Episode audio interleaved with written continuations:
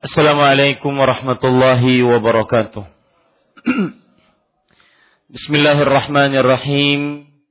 Innal hamdalillah nahmaduhu wa nasta'inuhu wa nastaghfiruh wa na'udzu billahi min shururi anfusina wa sayyiati a'malina.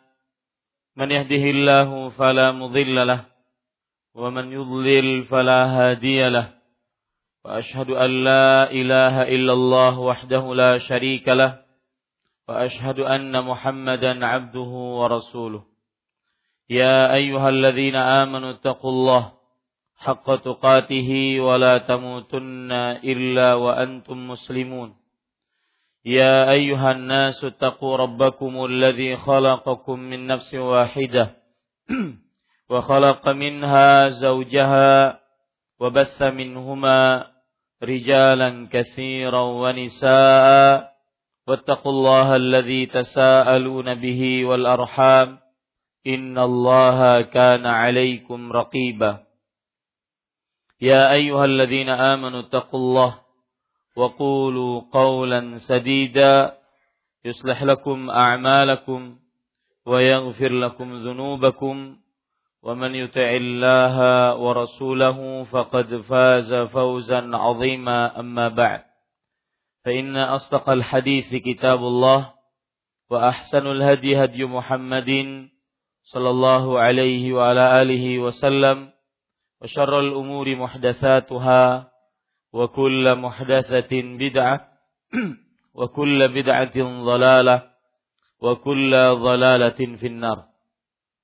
Alhamdulillah kita bersyukur pada Allah Subhanahu wa taala pada hari ini hari Senin malam Selasa 21 20 Rajab 1438 Hijriah kita duduk bersama kembali di dalam masjid ini Masjid Imam Syafi'i Banjarmasin Kalimantan Selatan untuk mengkaji kajian rutin kita membaca kitab Bulughul Maram min Adillatil Ahkam di setiap Senin malam Selasa. Salawat dan salam semoga selalu Allah berikan kepada Nabi kita Muhammad sallallahu alaihi wa ala alihi wasallam pada keluarga beliau, para sahabat, serta orang-orang yang mengikuti beliau sampai hari kiamat kelak. Dengan nama-nama Allah yang husna dan sifat-sifatnya yang ulia, kita berdoa, Allahumma inna nas'aluka ilman nafi'an wa rizqan tayyiban wa amalan mutaqabbala. Wahai Allah, sesungguhnya kami mohon kepada Engkau ilmu yang bermanfaat, rezeki yang baik, dan amal yang diterima. Amin ya Rabbal Alamin. Bapak Ibu saudara-saudari yang dimuliakan oleh Allah Subhanahu wa taala, pada kesempatan kali ini kita masih membicarakan babun al-hassu 'alal khusyu'i fis. Bab perintah untuk khusyuk di dalam sholat. Dan kita sudah sampai kepada hadis yang ke-256. Betul? Sekarang 256. Ya, kita sampai kepada hadis yang ke-255 dan kita membaca sekarang hadis yang ke-256. Hah? Sekarang 257. Ya. Karena saya sudah menandai 256 selesai. Ya. Ya, sekarang kita membaca hadis yang ke-257. Wa an Anas radhiyallahu anhu qala qala Rasulullah sallallahu alaihi wa ala alihi wasallam إذا كان أحدكم في الصلاة فإنه يناجي ربه فلا يبزقن بين يديه ولا عن يمينه ولكن عن شماله تحت قدمه متفق عليه وفي رواية أو تحت قدمه Bapak Ibu saudara-saudari yang dimuliakan oleh Allah, artinya dari Anas bin Malik radhiyallahu anhu dia berkata, Rasulullah sallallahu alaihi wa ala alihi wasallam bersabda, apabila salah seorang di antara kalian salat, maka sesungguhnya ia sedang bermunajat kepada Tuhannya. Maka janganlah sekali-kali ia meludah di depannya dan jangan pula di sebelah kanannya. Akan tetapi di sebelah kirinya yaitu di bawah kakinya muttafaq alaih sedangkan dalam sebuah riwayat disebutkan atau di bawah kakinya. Poin pertama dari hadis ini adalah biografi perawi sahabat yang meriwayatkan hadis ini. Beliau adalah Anas bin Malik radhiyallahu anhu dan Anas bin Malik adalah termasuk sigar sahabah di zaman Rasulullah sallallahu alaihi wasallam yaitu sahabat yang muda di zaman Rasul sallallahu alaihi wasallam. Anas bin Malik radhiyallahu anhu ketika Nabi Muhammad sallallahu alaihi wasallam wafat umur beliau sekitar 10 tahunan. Dan Anas bin Malik radhiyallahu anhu nama lengkap beliau Anas bin Malik bin An-Nadhr bin Dhamdham Al-Ansari. Dan beliau wafat pada tahun 93 Hijriah. Beliau termasuk sahabat yang muammar, sahabat yang diberikan umur panjang oleh Allah Subhanahu wa taala dan ini berdasarkan doa dari Rasulullah sallallahu alaihi wasallam yang dikabulkan oleh Allah Subhanahu wa taala dan Abu uh, kunyah Anas bin Malik adalah Abu Hamzah. Abu Hamzah. Dan beliau berbangga dengan gelar beliau yaitu khadimu Rasulullah sallallahu alaihi wa alihi wasallam. Pembantu Rasulullah sallallahu alaihi wa alihi wasallam. Kemudian para ikhwan yang dirahmati oleh Allah Subhanahu wa taala, Ummu Sulaim radhiyallahu anha, ibunya Anas bin Malik pernah berkata kepada Rasul sallallahu alaihi wasallam, "Ya Rasulullah, khadimuka Anas, ud'u Allah lah." Wahai Rasulullah, pembantumu ini Anas anakku. Maka doakanlah kepada Allah Subhanahu wa taala untuknya. Maka Rasul sallallahu alaihi wasallam berdoa, Allahumma akfir malahu wa waladahu wa barik lahu fima. Ya Allah, perbanyaklah hartanya dan anaknya dan berkahilah di dalam apa saja yang engkau berikan kepadanya. Ini hadis diriwayatkan oleh Imam Muslim. Kemudian termasuk hal yang menarik dari seorang Anas bin Malik radhiyallahu anhu yang kita bisa ambil pelajaran darinya mengajari anak kecil untuk senantiasa mengerjakan amal-amal saleh dari mulai semenjak dini. Mengajari anak kecil untuk senantiasa mengerjakan amal-amal saleh dari mulai semenjak dini. Seperti misalkan amanah, jujur, memegang rahasia sesuai dengan kesepakatan, maka ajarkan anak-anak kita mulai semenjak dini kejujuran. Dan perlu kita tingkatkan peringatan dengan keras apabila anak-anak kita sudah mulai berdusta. Karena al-kadzibu yahdi ilal fujur. Dusta menunjukkan kepada keburukan. Wal fujura yahdi ilal nar. Dan keburukan menunjukkan kepada neraka. Ada riwayat menarik disebutkan dalam hadis yang diriwayatkan oleh Imam Muslim juga bahwa Anas bin Malik radhiyallahu anhu bercerita, "Ata alayya Rasulullah sallallahu alaihi wasallam wa ana al'abu ma'al ghilman." Suatu saat Rasul sallallahu alaihi wasallam mendatangiku dan aku sedang bermain-main bersama anak-anak muda. Fasallama alaina wa faba'athani ila hajah. Lalu beliau mengucapkan salam kepada kita Itu kepada anak-anak muda. Ini termasuk akhlak yang baik dari Rasul Shallallahu Alaihi Wasallam menyalami seorang yang lebih muda darinya. Lalu beliau mengutusku untuk sebuah keperluan. Fa'abta'tu ala ummi. Maka karena keperluan tersebut, aku pun terlambat pulang ke rumah menemui ibuku. Falamma ji'tu qalat ma habasuk. Ketika aku pulang, maka sang ibu bertanya kepadaku, ma habasak? Apa yang menahanmu? Kenapa engkau terlambat? Qultu ba'athani Rasulullah sallallahu alaihi wasallam li hajah. Aku berkata, Rasul sallallahu alaihi wasallam mengutusku untuk sebuah keperluan. Qalat ma hajatu? Lalu sang ibu bertanya, apa gerangan keperluannya? Qultu innaha sir. Aku berkata ibu kepada ibuku sesungguhnya keperluannya adalah rahasia. Tidak boleh aku beritahukan. Maka sang ibu menjawab, La tuhaddithanna bisirri Rasulillah sallallahu alaihi wasallam ahada. Jangan sekali-kali engkau ceritakan rahasia Rasulullah sallallahu alaihi wasallam kepada seorang pun.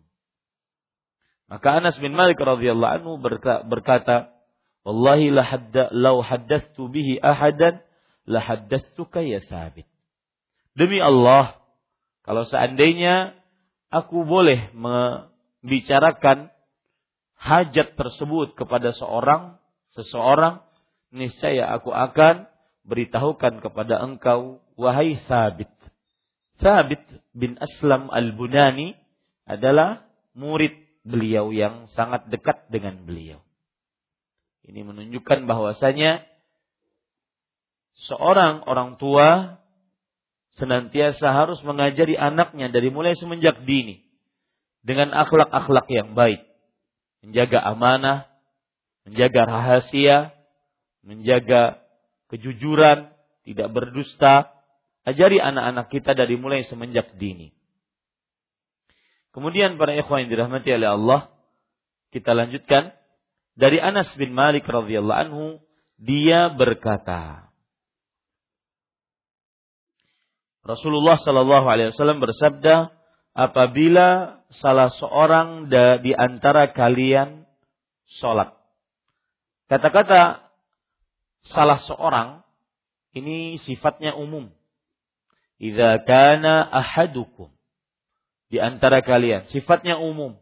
Umum di sini maksudnya adalah baik itu laki-laki atau perempuan, baik itu orang tua ataupun anak muda, orang kaya atau orang miskin atau siapa pun yang sedang sholat.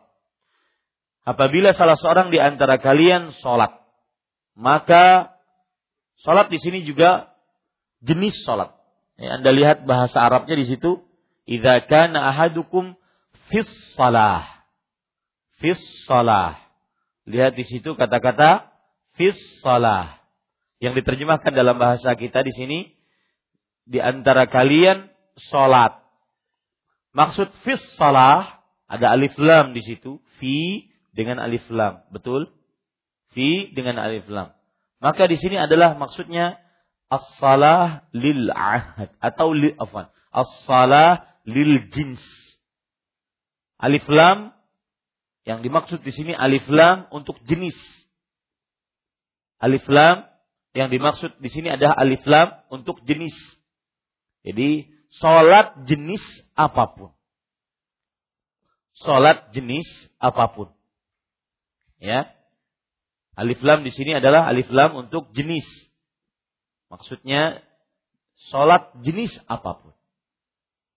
Maka sesungguhnya ia sedang fa'innahu yunaji rabbahu. Kata-kata yunaji yaitu sedang bermunajat. Para ikhwan yang dirahmati oleh Allah Subhanahu wa taala, kalau Anda buka kamus besar bahasa Indonesia, maka mungkin ada kata-kata munajat.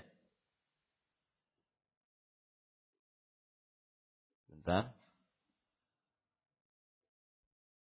Ya, ada.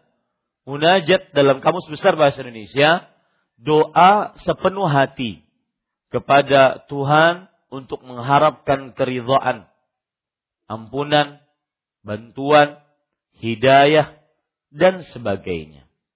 Jadi lihat di sini kata-kata munajat dia bentuk dari bentuk doa dengan sepenuh hati.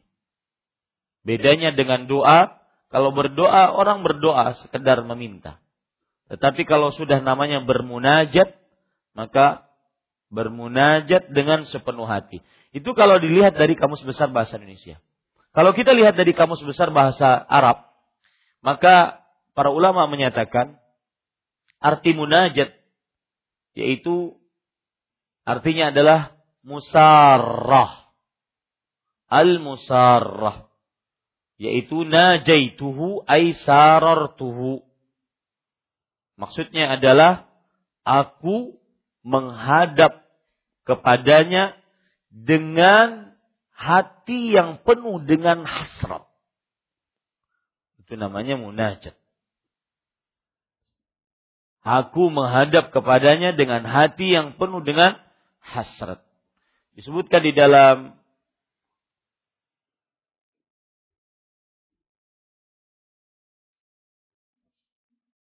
kitab Fathu Dzil Zalali wal Ikram bir Syarh Bulughul Maram yang ditulis oleh Syekh Muhammad ibn Shalih Utsaimin rahimahullah beliau mengatakan yunaji rabbahu dia bermunajat kepada Rabbnya ayyukallimuhu bi khafa.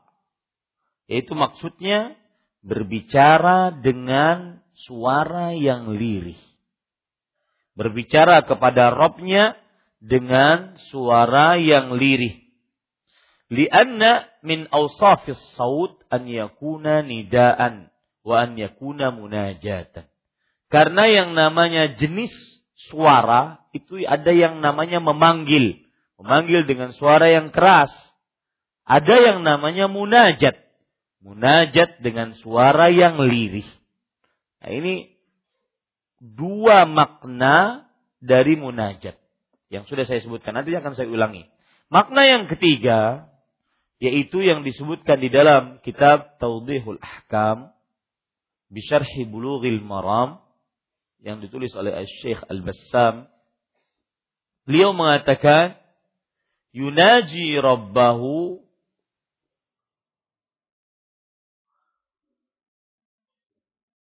sama ini sama yaitu al-musarlah apa tadi yang pertama Hah? Berdoa sepenuh enggak yang pertama dari makna bahasa Arab menghadap kepada Allah dengan penuh hasrat. Menghadap kepada Allah dengan penuh hasrat dan keinginan. Mungkin hasrat lebih condong kepada syahwat ya, dengan penuh keinginan. Ya, ini dua makna dari munajat. Saya ulangi, kalau dalam kamus besar bahasa Indonesia, munajat artinya berdoa sepenuh hati berharap kepada Allah keridhaan, hidayah, kemudian kebaikan dan semisal.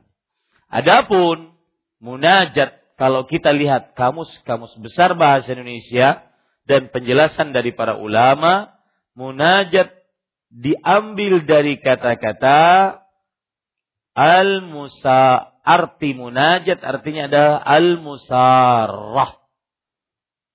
Saya tulis bahasa Arabnya al-musarrah. Yang artinya menghadap Allah Subhanahu wa taala dengan penuh keharapan. Menghadap Allah Subhanahu wa taala dengan penuh keharapan.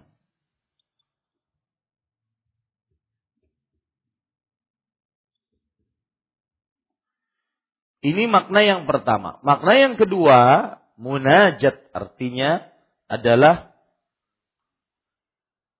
yukallimuhu bikhafa. Berbicara kepada Allah dengan suara yang lirih. Berbicara kepada Allah dengan suara yang yang lirih. Ini arti munajat. Ada dua arti berarti dari kata-kata munajat ini. Ya. Ini para ikhwan yang dirahmati oleh Allah Subhanahu wa taala. Taib.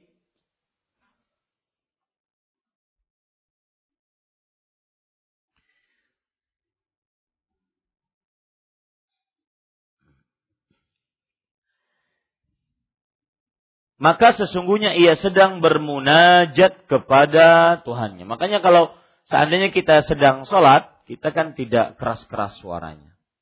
Sholat, baik itu sholat menjadi imam, sholat menjadi makmum, atau sholat sendirian. Maka kita bermunajat. Karena kita sedang bermunajat kepada Allah subhanahu wa ta'ala. Maka, janganlah sekali-kali.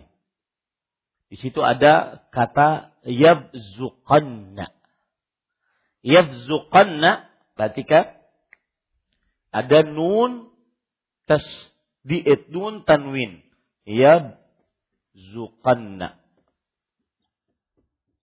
Ini yang jadi permasalahan. Ini namanya nun taukid. Nun penekanan. Ya. Ini namanya nun penekanan yaitu sekali-kali. Janganlah dia sekali-kali. Dan ini penekanan penting, berarti haram hukumnya. Ya, tidak hanya sekedar janganlah berludah. Tetapi di sini ada penekanan. Ini para ikhwan yang dirahmati Allah.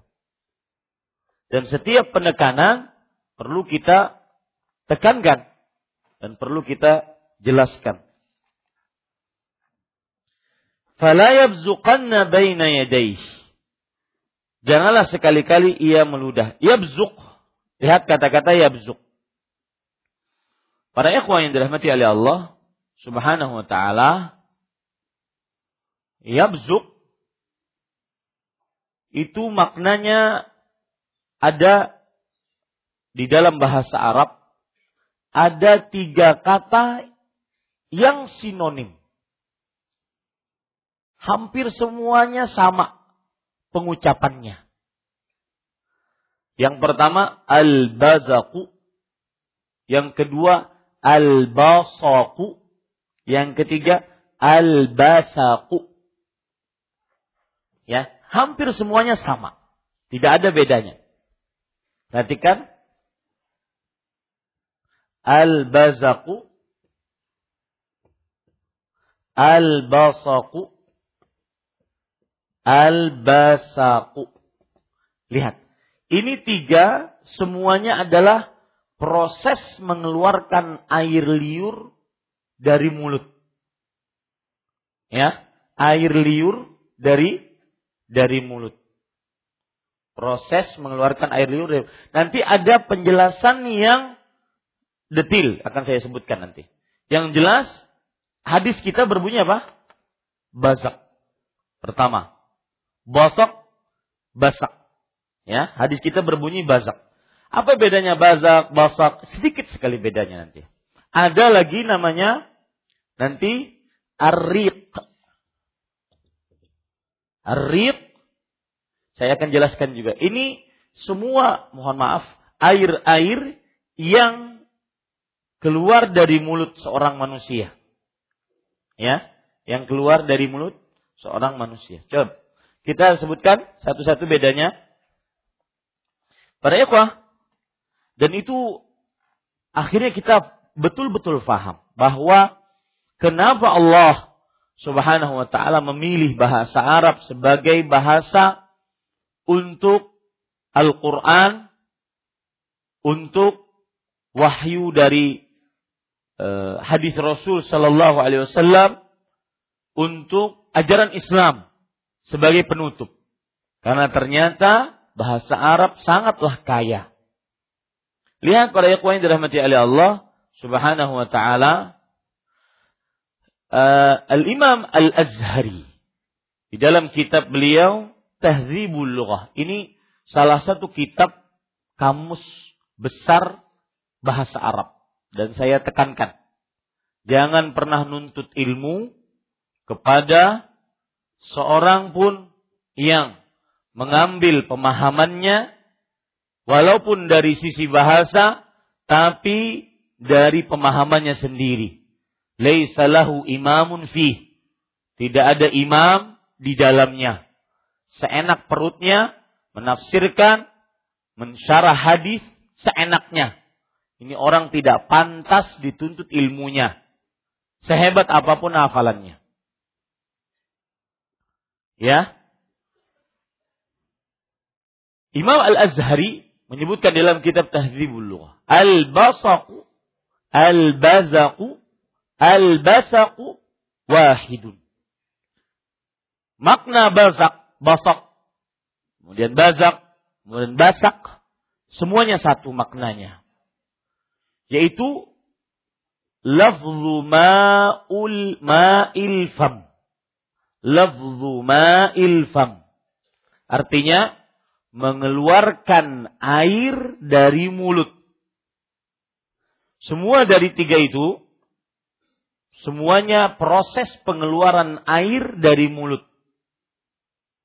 Baik bazak, basak, ataupun basak. Wa madama fihi fahwariq. Selama air itu masih di mulut, maka itu disebut dengan riq, ludah. Nah, kalau Indonesianya kan cuma ludah. Mau keluar, mau di dalam, mau dikumur-kumur, ludah. Beda dengan bahasa Arab. Apabila air yang ada di mulut tersebut masih ada di mulut, maka namanya riq. Sedangkan apabila sudah terkeluar, maka bisa bernama bazak atau basak atau basak.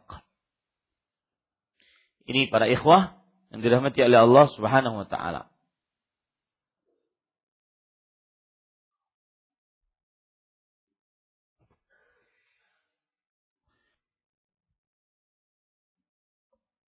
Baik, kita lanjutkan. Maka janganlah sekali-kali ia meludah. Lihat, di situ tadi kata-kata meludah. Ya, maka antum harus tekankan di situ penjelasan meludah ada tiga bahasa. Basok bazak dengan basak. Di depannya. Kata-kata di depannya, para ikhwah yang dirahmati oleh Allah, di depannya. Maksudnya ketika orang sholat, dia sekali-kali tidak boleh meludah ke depannya. Ke depannya. Para ulama rahimahullah taala menjelaskan kenapa tidak boleh sekali-kali meludah ke depan. Karena di sana ada penjelasan yang tidak disebutkan dalam hadis kita, yaitu penjelasan dari hadis riwayat Bukhari dan Muslim. Bi anna Allah qibala wajhihi idza shalla. Karena Allah di depan wajahnya jika dia sedang sholat. Ini sebab kenapa kita dilarang untuk sekali-kali untuk meludah di depan di arah sujud di arah kiblat karena para ikhwan yang dirahmati oleh Allah Subhanahu wa taala dalam hadis Bukhari dan Muslim dari Abdullah bin Umar radhiyallahu anhu bi anna Allah qibala wajhi Allah Subhanahu wa taala di depan wajahnya saat dia sholat Nah, nanti timbul ada pertanyaan, bukankah Allah di atas arsh Ustaz? Nanti kita akan bahas. Ini para ikhwan yang dirahmati oleh Allah Subhanahu wa taala. Kemudian Bapak Ibu saudara-saudari yang dimuliakan oleh Allah Subhanahu wa taala di sini disebutkan janganlah ia meludah di depannya. Maksud di depannya ada penjelasan lain yaitu di arah kiblat. Sebagaimana dalam hadis yang diriwayatkan oleh Imam Bukhari ya bahwa fa inna rabbahu bainahu wa bainal qiblah. Karena Robnya antara dia Robnya Allah Subhanahu wa taala antara dia dengan kiblat. Lihat. Jadi yang dimaksud di depannya adalah arah kiblat Ini para ikhwan yang dirahmati oleh Allah Subhanahu wa taala.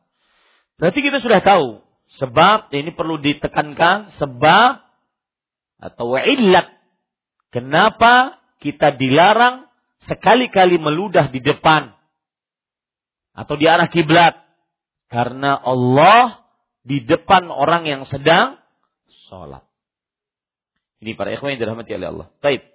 Kemudian dan jangan pula maksudnya jangan pula sekali-kali. Ya, jangan pula sekali-kali di sebelah kanannya. Kenapa tidak boleh di sebelah kanan? Dijelaskan dalam hadis dari Abu Hurairah radhiyallahu anhu, riwayat Bukhari, wala an yaminihi fa inna an yaminihi malakan. Tidak boleh juga sekali-kali meludah di arah samping kanannya karena samping kanannya ada malaikat. Ya, ada malaikat. Para ikhwan yang dirahmati oleh Allah Subhanahu wa taala perlu digarisbawahi juga ini menunjukkan bahwa dilarang sekali-kali meludah ke arah kiblat dan ke arah kanan secara mutlak baik di masjid ataupun di luar masjid. Seperti misalkan orang sholat apa? Idul Adha, Idul Fitri, ya, istisqa atau yang semisalnya. Maka dilarang untuk meludah ke arah kiblat, ke arah kanan secara mutlak. Mutlak itu artinya umum, tanpa batas. Baik itu di masjid atau selainnya. Ini para ikhwan yang dirahmati oleh Allah Subhanahu wa taala. Ada timbul pertanyaan. Bukankah malaikat juga ada di kiri? Kenapa diperbolehkan meludah ke samping kiri di bawah telapak kaki? Allah di bawah telapak kaki kiri. Allah Subhanahu wa taala berfirman dalam surat Qaf ayat 17. Anil yamin wa anil shimali qa'id. Ada malaikat di kanan, ada malaikat di kiri yang sedang menghadang atau sedang mengintai mengawasi manusia, seluruh manusia. Lalu kenapa ada diperbolehkan hanya samping kanan, tidak diperbolehkan samping kiri? Maka para ikhwan yang dirahmati oleh Allah Subhanahu wa taala ada beberapa jawaban. Karena jawabannya banyak, mungkin azan dulu.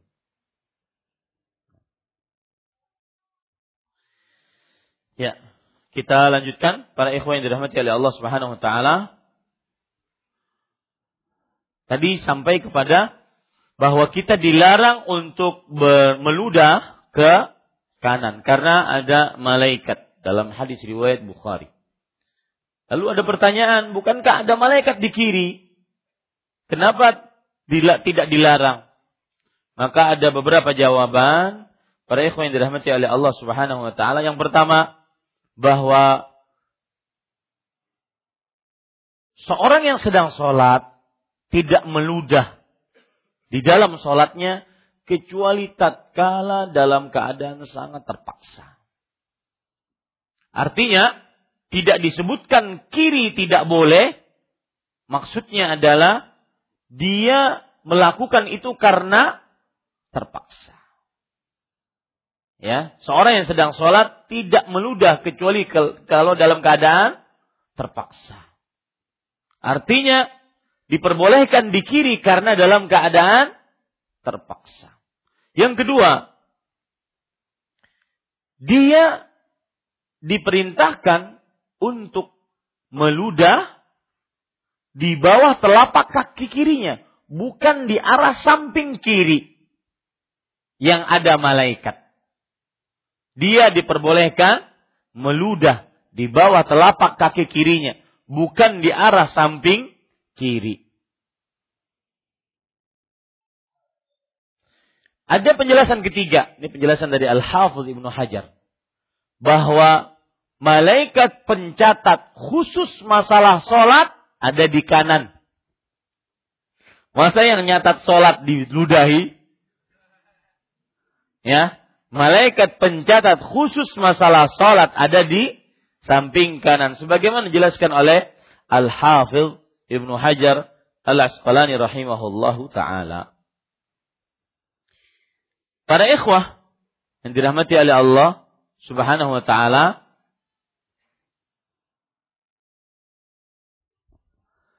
ada hal yang belum saya sebutkan tadi tentang ludah, kaedah. Sem, disebutkan oleh Syekh Muhammad bin Shalih Al-Utsaimin rahimahullah, anna kullama kharaja minal adami fahuwa tahir. Lianna al-adamiyya tahirun illa ma dallat dalilu ala najasatih. Setiap yang keluar dari manusia maksudnya ludah, maka itu adalah suci. Karena manusia adalah suci. Kecuali jika ada dalil yang menunjukkan kepada kenajisannya. Setiap yang keluar dari manusia hukumnya suci. Kecuali jika ada dalil yang menunjukkan kenajisannya. Seperti air kencing, kotoran, man, e, madhi, wadi, maka ada dalil yang menunjukkan bahwa itu adalah adalah apa? Najis. Sedangkan mani, air ludah, kemudian dahak, kemudian hingus, kemudian mohon maaf apa yang keluar dari ya e, tahi telinga, atau yang semisalnya, maka dia dihukumi sebagai sebagai suci. Tidak ada dalil yang menunjukkan dia najis. Itu kaedah disebutkan oleh beliau. Anna kullama kharaja minal adami fahuwa tahir. Lianna al-adamiya tahirun illa ma dallat dalilu ala najasatih. Setiap yang keluar dari anak manusia, maka itu adalah suci kecuali eh, karena manusia adalah suci kecuali sesuatu yang menunjukkan kepada kenajisannya. Kemudian para ikhwan yang dirahmati oleh Allah Subhanahu wa taala, kita lanjutkan. Akan tetapi di sebelah kirinya yaitu di bawah kakinya.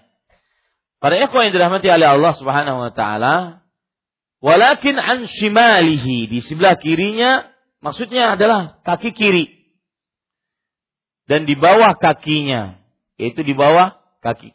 Di sini ada penjelasan menarik para ikhwan yang dirahmati oleh Allah Subhanahu wa taala bahwa seseorang tidak boleh untuk atau diharamkan lebih tepatnya untuk berludah ke samping kanan. Tetapi meludah ke samping kiri di bawah telapak kaki kiri. Ya di bawah telapak kaki kiri. Maka ini berlaku kalau seandainya di dalam masjid atau di luar masjid ataupun di dalam masjid yang tidak ada karpetnya, yang tidak ada sesuatu alasnya. Ya, ini para ikhwan yang dirahmati oleh Allah. Kenapa demikian? Saya katakan karena mengotori masjid sebuah kekeliruan. Dalam hadis riwayat Imam Bukhari Rasul Shallallahu Alaihi Wasallam bersabda, al buzaku fil masjidi khafiatun. Meludah di dalam masjid maka sebuah dosa. Apalagi kalau seandainya disediakan karpet yang begitu bagus, baru, warnanya hijau apa Ya, maka ini berdosa dan juga melakukan ke pengotoran terhadap masjid. Kemudian, lihat di situ ada wafi riwayah mutafak alaih sedangkan dalam riwayat disebutkan atau di bawah kakinya. Di sini masalahnya apa Ustaz? Bedanya mana? Ya. Tahta qadamihi. Yang artinya di bawah telapak kakinya. Riwayat yang lain au ada au tahta qadamihi. Apa bedanya? Cuma kata-kata apa? Au atau yang ada atau di sininya. Ya? Ada atau. Kita jelaskan. Kenapa? Pasti ada sesuatu. Al-Hafidh Ibnu Hajar Al-Asqalani rahimahullah menyebutkan ini pasti ada maknanya. Pada ikhwan yang dirahmati oleh Allah Subhanahu wa taala, Al-Hafidh Ibnu Hajar Al-Asqalani menyebutkan riwayat yang kedua yang ada ataunya karena berarti lebih umum. Nah, itu dia. Ya, dicatat kata-kata di bawah atau atau menunjukkan kepada keumuman.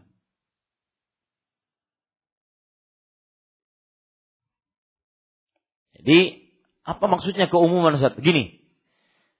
Jika akan tetapi di sebelah kirinya sebelah kiri atau di bawah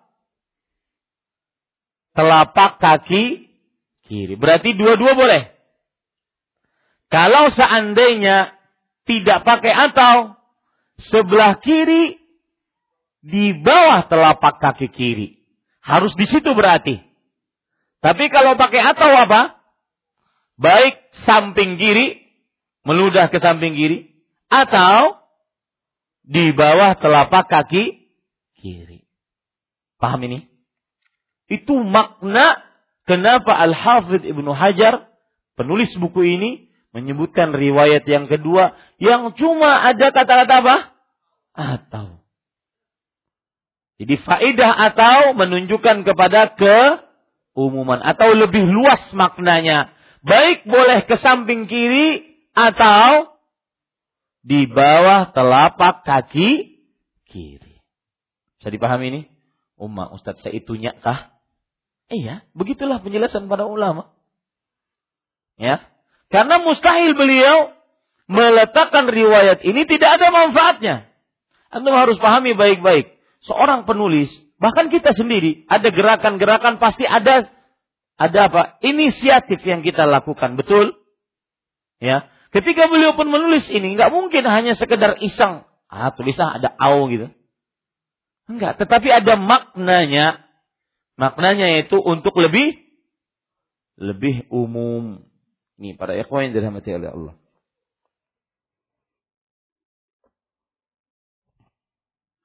Kenapa disebut lebih umum? Karena ketika kita disebutkan akan tetapi di sebelah kiri yaitu di bawah telapak kaki kiri. Ini berarti pembatasan.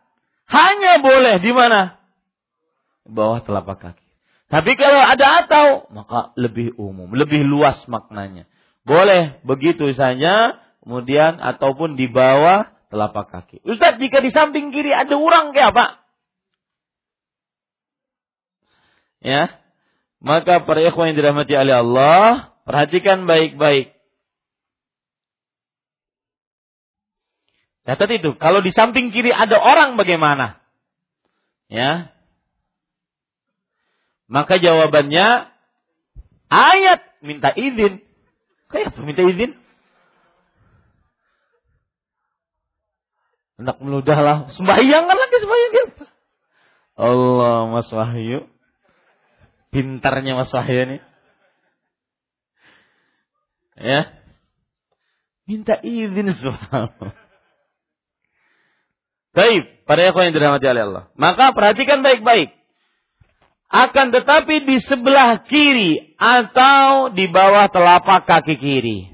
Maka tulis ini riwayat menunjukkan tidak adanya orang di samping kiri.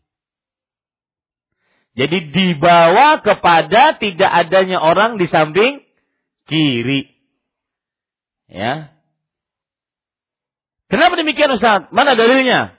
Maka lihat perhatikan hadis riwayat Imam Abu Daud, Imam An-Nasai. Rasulullah dari Tariq bin Abdullah Al-Muharibi radhiyallahu anhu. Beliau berkata, Qala Rasulullah sallallahu alaihi wasallam. Rasul sallallahu alaihi wasallam bersabda, "Idza qama ahadukum ila shalah atau idza shalla ahadukum fala yabzuqanna amama wala an yamini walakin tilqa'a yasari in kana farighan au tahta qadami." Ya. jika salah seorang dari kalian berdiri menuju sholat atau jika salah seorang dari kalian sholat maka janganlah sekali-kali ia meludah ke arah depan atau ke arah kanan tetapi ke arah samping jika kosong. Nah, Iza kana farigha. Di sinilah para ikhwah pentingnya mengumpulkan riwayat-riwayat yang ada. Ya. Jangan sampai kita nyomot riwayat, kemudian apalagi apalagi ini, apalagi kadang-kadang yang disampaikan sesuatu yang baru, belum pernah disampaikan alim mana pun. Ya. Ini kadang-kadang manusia lebih suka begini nih. Terutama ibu-ibu yang belakang nih. Yang sering lebih membawa perasaan dibandingkan akal pikirannya dan dalilnya. Wah ustadznya hebat. Ada yang hanyar-hanyar sidin faedahnya. Nggak ada yang hanyar-hanyar dalam Islam. Semuanya dari Al-Quran dan hadis. Semuanya emang dari dulu begitu aja. Tinggal sang ustadz menyampaikannya mudah dipahami atau tidak. Beda satu dengan yang lainnya. Iya kalau ada sebagian orang kadang-kadang tujuan utamanya, ah gitu-gitu ilmunya sekalinya. Oh lain ustadz nih, hanyar sidin ada nang di bawah. Hanyar nang mana? Heran saya. Ya. Kemudian para ikhwan yang dirahmati oleh Allah Subhanahu wa taala.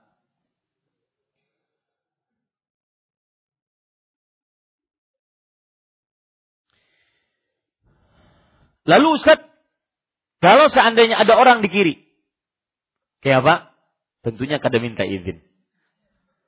Maka ada solusi yang disebutkan oleh Rasul Shallallahu Alaihi Wasallam, yaitu mohon maaf, mungkin bagi kita agak kurang bagus, tetapi solusi syariat, yaitu kalau misalkan tidak mungkin kan dia menahan ludahnya Sedangkan dia ingin sholat dengan khusyuk.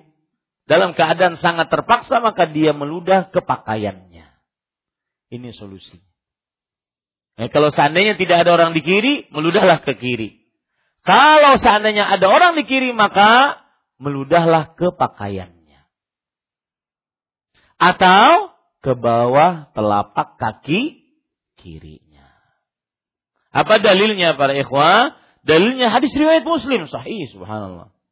Lihat dari Abu Hurairah radhiyallahu anhu Rasul sallallahu alaihi wasallam bersabda, "Fa idza tanakhama ahadukum falyatanakha an yasari tahta qadamih." Kalau seandainya salah seorang dari kalian ingin meludah, maka hendaklah dia meludah di samping kirinya, di bawah telapak kakinya. Fa illam yajid, kalau tidak ada wadah meludah. Karena mungkin ada orang di samping, falyakul hakadha maka hendaklah dia melakukan seperti ini. Yaitu faltaqul fi thawbi summa bahza ba'dahu ba'dan. Jadi, mohon maaf begini, kemudian dia kucek-kucek satu dengan yang lainnya. Ini pada ikhwah, itu solusi. Kalau sangat-sangat terpaksa. Ya. Baik. Pada ikhwah yang dirahmati oleh Allah Subhanahu wa taala, hadis ini sahih, tidak ada keraguan di dalamnya. Kemudian kita ambil beberapa pelajaran dari hadis ini. Yang pertama, hadis ini dalil larangan atau keharaman untuk meludah ketika sholat ke arah depan dan ke arah kanan.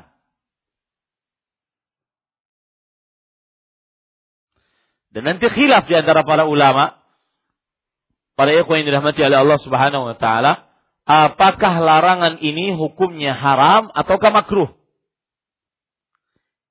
Jadi mungkin mohon maaf e, catatannya agak dirubah. Hadis ini menunjukkan larangan untuk meludah di dalam sholat ke arah depan, ke arah kanan.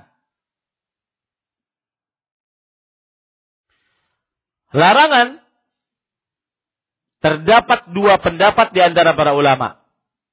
Ada yang mengatakan haram, ada yang mengatakan makruh. Wallahu alam kita lebih menguatkan pendapat haram. Larangan di sini hukumnya haram. Kenapa demikian? Karena ada nunut taukid. Menunjukkan ada nun penekanan tadi. Yabzuqanna. Jangan meludah sekali-kali. Ini yang membuat kita lebih condong kepada pendapat keharaman. Baik. Kemudian pelajaran selanjutnya. Hadis ini berlaku baik di dalam masjid atau di luar masjid. Hadis ini berlaku baik di dalam masjid atau di luar masjid.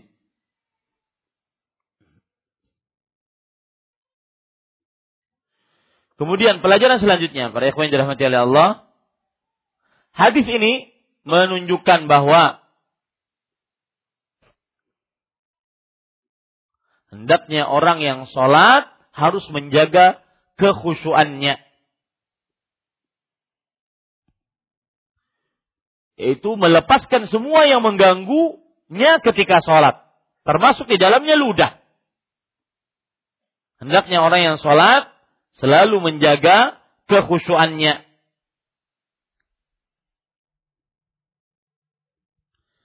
Kemudian pelajaran selanjutnya dari hadis ini adalah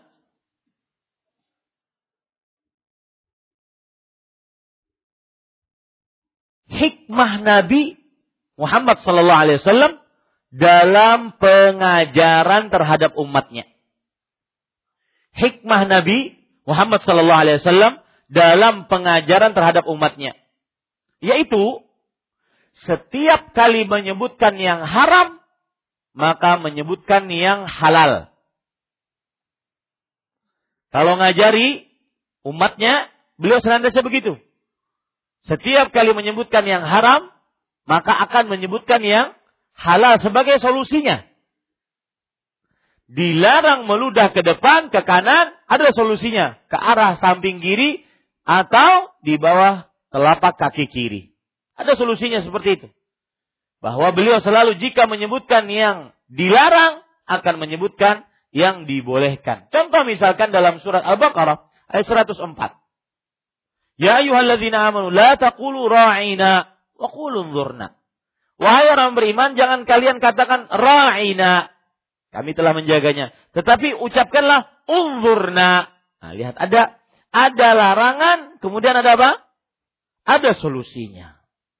Ada larangan, kemudian ada solusinya. Ini para ikhwah yang dirahmati oleh Allah Subhanahu wa taala. Tapi para ikhwah yang dirahmati oleh Allah Subhanahu wa taala. Perhatikan baik-baik sekarang permasalahan penting ini. Ini permasalahan akidah yang berkaitan dengan hadis, yang berkaitan dengan fikih. Hadis ini menunjukkan bahwa Allah di depan orang yang sholat berhadapan dengan orang yang sedang sholat.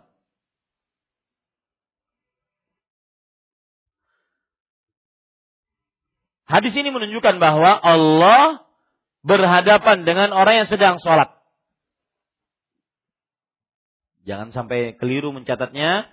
Dan ini tidak melazimkan Allah bercampur dengan makhluknya. Dan ini tidak melazimkan Allah bercampur dengan makhluknya. Para ulama akidah ulama salaf sering mengatakan bahwa mustawin ala arsyih qaribun min ibadih. Ini sering ulama-ulama salaf mengatakan maka Allah Subhanahu wa taala beristiwa di atas arasnya tetapi dekat dengan hambanya. Ketika kita menyatakan bahwa hadis ini merupakan dalil Allah berhadapan dengan orang yang sedang sholat, tidak menunjukkan Allah bercampur dengan makhluknya. Tetapi tetap kita meyakini Allah beristiwa di atas arsh dan dekat dengan hambanya. Mengetahui dengan ilmunya apa yang dikerjakan hambanya. Ya tadi mengetahui dengan ilmunya apa yang dikerjakan hambanya.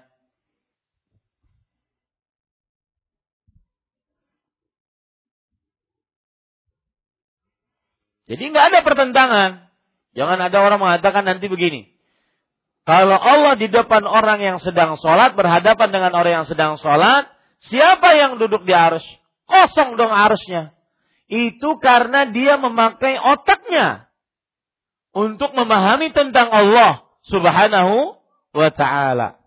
Padahal kita ketika berhadapan dengan sifat-sifat Allah dan nama-nama Allah yang harus kita lakukan dua hal. Yang pertama, mengimani apa yang disebutkan oleh Allah dan Rasulnya yang merupakan sifat-sifat Allah. Yang kedua, mensucikan sifat-sifat Allah yang disebutkan oleh Allah dan Rasulnya dari semua kekurangan, cacat, kerusakan, dan aib. Begitu sifat, begitu sikap ahlus sunnah wal jamaah tatkala mendapati ayat-ayat sifat dia melakukan dua sikap. Yang pertama, al-isbat menetapkan apa yang Allah dan Rasulnya tetapkan dari sifat-sifat yang kedua, at-tanzih, mensucikan sifat-sifat Allah dari semua kekurangan. Kalau Allah beristiwa di atas arus, kemudian Allah berada di hadapan orang yang sholat, bukan berarti arusnya Allah kosong. Itu kalau kalau apa? Kalau kalau mak makhluk. Tetapi kita sekarang berhadapan dengan Al-Khaliq, Allah yang maha pencipta. Al-Kabir yang maha besar. Maka Allah beristiwa di atas aras dan Allah pun berada di hadapan wajah orang yang sedang sholat. Karena dalil-dalil menunjukkan seperti itu. Lihat perkataan menarik dari Syekhul Islam Ibnu Taimiyah rahimahullah, "Innal haditha haqqun 'ala zahiri." Hadis yang kita baca tadi benar-benar hak sesuai dengan lahirnya. Memang seperti itu. Bahwa Allah di hadapan orang yang sedang sholat. Wahwa subhanahu faqal arsh. Tetapi Allah berada di Allah beristiwa di atas arsh. Wahwa qibala wajhil musalli. Dan Allah juga di hadapan orang yang sedang sholat. Bal hadzal wasfu yathbutu lil makhluk. Bahkan jangankan al-khaliq Jangankan sang maha pencipta Allah tabaraka wa ta'ala. Makhluk saja bisa kata -kata, kita katakan seperti itu. Fa innal insan. Sesungguhnya seorang manusia. Lau annahu yunaji as-sama. Au yunaji as-syamsa wal qamar. Lakanatis sama'u syamsu wal qamar fauqahu wa kanat aydan qibala wajhi. Kalau seandainya ada orang berdoa kepada bulan, kepada matahari, ya kepada langit, maka niscaya yang terjadi bagaimana? Bahwa langit, bulan dan matahari berada di depannya dan juga berada di atasnya. Itu makhluk. Apalagi siapa? Al-Khaliq. Ini namanya qiyasul aula. Itu namanya adalah menganalogikan dengan sesuatu yang lebih kalau makhluk saja bisa terjadi seperti itu, bagaimana apa? Al-Khaliq. Paham ini? Para ikhwah?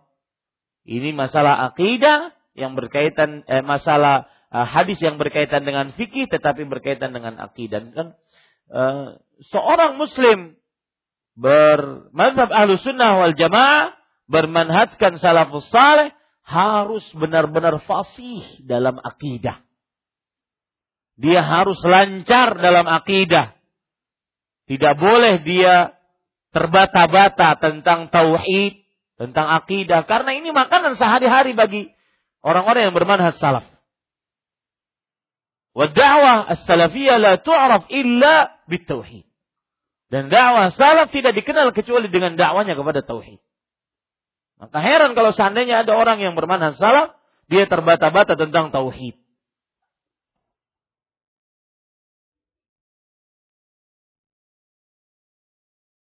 Paham sekarang para ikhwah? Saya ingin biar hati saya puas, saya ingin bertanya. Dengan pertanyaan yang merupakan apa yang sudah saya terangkan tadi. Kalau ada orang bertanya, kalau kita katakan berdasarkan hadis yang kita baca, Allah berhadapan dengan orang yang sedang sholat, makanya dilarang untuk meludah ke arah depan. Ke arah depan. Bagaimana ayat yang berbunyi Ar-Rahman 'alal arsyistawa? Ah. Allah beristiwa di atas arsy. Apakah pertanyaannya? Apakah terdapat pertentangan?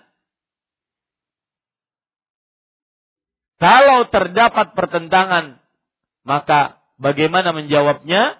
Kalau tidak terdapat pertentangan, bagaimana menjelaskannya? Nah, yang mau mencoba? Pertanyaan pertama dulu. Apakah antara Allah beristiwa di atas arsh dengan antara Allah berhadapan dengan orang yang sholat terdapat pertentangan tidak? Hah? Tidak. Baik. Pertanyaan kedua. Bagaimana menjelaskan sampai tidak terjadi pertentangan? Nah. Jawabannya mudah. Menjelaskannya adalah kita meyakini Allah beristiwa di atas arus dan Allah dekat dengan hambanya dengan ilmunya dekat dengan hambanya dengan ilmunya. Ini para ikhwah bisa dipahami ini? Demikian. Baik. Kita lanjutkan. Hadis ke-258. 258, 259 ini semuanya sama. Kita baca hadisnya. Wa anhu qal kiramun li Aisyah radhiyallahu anha satarat bihi janiba baitiha faqala an-nabiy sallallahu alaihi wasallam amiti anna kiramaki hadha fa innahu la tazalu tasawiruhu ta'ridu li fi salati rawahul Bukhari. Dari Anas radhiyallahu anhu dia berkata, Aisyah radhiyallahu anha memiliki tirai tipis yang dibuat untuk menutupi bagian pinggir rumahnya. Lalu Nabi Muhammad sallallahu alaihi wasallam bersabda kepadanya, "Singkirkanlah dariku tiraimu ini karena gambar-gambarnya senantiasa melintas dalam solatku." Hadis riwayat Al-Bukhari. Wattafaqa ala hadisihya fi qissati ambijaniyati Abi Jahmin wa fihi fa innaha alhatni an salati. Keduanya yaitu Al-Bukhari dan Muslim sepakat akan hadis Aisyah tentang kisah kain ambijaniyah. Sebuah kain tebal yang tidak ada tanda-tanda gambarnya milik Abu Jaham. Di dalam hadis itu disebutkan karena kain itu al-khamisah yaitu sebuah kain yang bergambar senantiasa membuat kulalai dari solatku. Para ikhwah yang dirahmati oleh Allah Subhanahu wa taala, kita bahas hadis ini. Poin pertama dari hadis ini biografi sahabat yang meriwayatkan hadis ini. Anas bin Malik sudah. Kemudian yang kedua yaitu uh, Aisyah radhiyallahu anha wa ardhaha. Aisyah radhiyallahu anha adalah Ummul Mukminin. Istri Nabi Muhammad sallallahu alaihi wasallam di dunia wal akhirah. Meninggal pada tahun 58 Hijriyah. Keutamaan-keutamaan Aisyah. Yang pertama adalah wanita dari lima salah satu wanita dari lima wanita yang paling termulia semesta alam. Salah satu dari lima wanita yang paling termulia semesta alam. Dalam hadis riwayat Bukhari, Rasul Shallallahu Alaihi Wasallam bersabda, "Kamula minar rijali kathir, walam yakmul minan nisa illa Khadijah bintu Khuwailid wa Maryam bintu Imran wa Fatimah bintu wa Fatimah bintu Muhammad wa fadlu Aisyata ala sairin nisa ka fadli saridi ala sairi ta'am. Yang sempurna dari para lelaki banyak, yaitu yang jadi nabi dan rasul laki-laki semua. Sedangkan yang sempurna dari perempuan hanya pertama Maryam bintu Imran. Yang kedua Khadijah bintu Khuwailid. Yang ketiga Fatimah bintu Muhammad. Dalam riwayat yang lain yaitu Asia imra'atu Firaun. Asia istrinya Firaun. Dan keutamaan Aisyah dibandingkan seluruh wanita, lihat seluruh wanita adalah seperti keutamaan makanan jenis sarid dibandingkan seluruh makanan. Ini keutamaan pertama. Keutamaan yang kedua yang dimiliki oleh Aisyah radhiyallahu anha, beliau adalah wanita dan istri yang paling dicintai oleh Rasul sallallahu alaihi wa alihi wasallam. Ini pelajaran bagi laki-laki yang berpoligami ataupun yang mau berpoligami. Ya. Yang kadawani jangan masuk sini. Pada yang dirahmati oleh Allah Subhanahu wa taala yaitu bahwa terdapat sebuah kewajaran kalau seorang lelaki yang mempunyai istri lebih dari satu, dia lebih mencintai salah seorang dari istrinya. Karena Rasulullah Shallallahu Alaihi Wasallam ketika ditanya ayun nasi ahabbu ilaik, manusia mana yang paling engkau cintai? Maka beliau menjawab Aisyah. Wa minar rijal dan dari lelaki abuha, bapaknya. Nah, ini menunjukkan bahwasanya Aisyah radhiyallahu anha adalah istri yang dan wanita yang paling dicintai oleh Rasul sallallahu alaihi wasallam. Dan di dalam beberapa riwayat ketika mulai Nabi Muhammad sallallahu alaihi wasallam sakit-sakit keras, Beliau senantiasa bertanya kepada istrinya, "Aina ana gadan?" Di mana aku besok? Di mana aku besok? Maksudnya beliau menginginkan Aisyah. Artinya yang mengurus beliau adalah Aisyah radhiyallahu anha wa ardhaha. Karena memang wanita yang paling dicintai oleh Rasul sallallahu alaihi wasallam. Dan ini juga tips agar tatkala berpoligami tidak terjadi sering percekcokan. Jadi wajar seorang lelaki dia memiliki rasa cinta lebih kepada salah seorang dari istrinya. Ya. Ini ilmu teori aja ulunnya.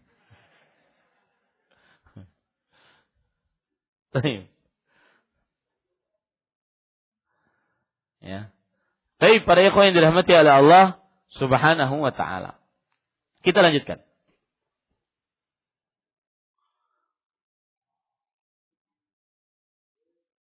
Yang teringat teorinya tadi. Baik, Bapak Ibu saudara-saudari yang dimuliakan oleh Allah Subhanahu wa taala, keutamaan Aisyah yang ketiga. Beliau sebagaimana disebutkan oleh Imam Az-Zahabi rahimahullah, afqahu nisa'il ummah. Ala itlaq. Wanita yang paling pintar agama secara mutlak. Ya. Dan ini nilai poin plus yang tidak dimiliki oleh Khadijah. Makanya kalau digandeng-gandengkan, mana aina afwal hadhihi wa hadhi? Mana yang lebih utama Aisyah ataupun Khadijah radhiyallahu anhuma? Dan ketika kita membandingkan keutamaan ini bukan untuk me, rendahkan satu dengan yang lainnya, tetapi kita ingin mengukur berdasarkan hadis Rasul. Maka jawabannya yang paling proporsional adalah bahwa Khadijah memiliki keistimewaan yang tidak dimiliki oleh Aisyah. Aisyah memiliki keistimewaan yang tidak dimiliki oleh Khadijah. Khadijah beliau ber, beriman. As-sabiqun al-awwalun minal muhajirin. Kemudian yang kedua Khadijah berjuang membela Rasul SAW dengan nyawanya, dengan hartanya.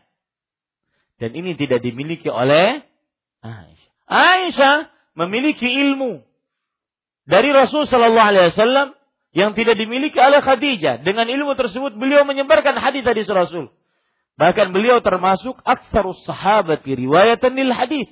Sahabat Nabi salah satu dari tujuh sahabat Rasulullah yang paling banyak meriwayatkan hadis-hadis Rasul sallallahu alaihi wasallam. Dan ini hikmahnya. Khadijah eh, afwan, Aisyah radhiyallahu anha ditinggal wafat oleh Rasul sallallahu alaihi wasallam ketika berumur 18 tahun. 18 tahun umur beliau uh, Aisyah wafat 58 tahun.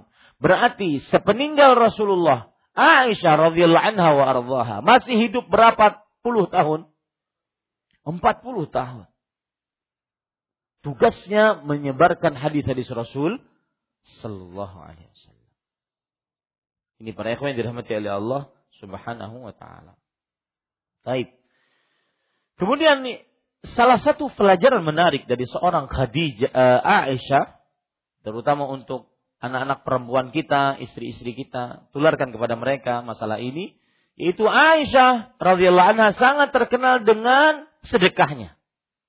Sampai disebutkan di dalam kitab Syiar Alamin Nubala, beliau saat itu berpuasa, kemudian beliau dapat upeti, dapat apa bahasanya? pembagian untuk istri-istri Nabi dari pemerintah setempat. Pada waktu itu, pembagian untuk istri-istri Nabi. Maka pembagian tersebut ya, beliau bagi-bagikan kepada kaum fakir dari kaum muslimin sampai habis. Beliau dapat pagi, sore selesai. Subhanallah. Ya, ini bedanya mungkin kita dengan mereka. Ya, Dunianya tidak di tangan, tidak di hatinya. Sampai selesai. Kemudian beliau waktu itu puasa ketika mau berbuka beliau mengatakan, "Ahdiri futuri."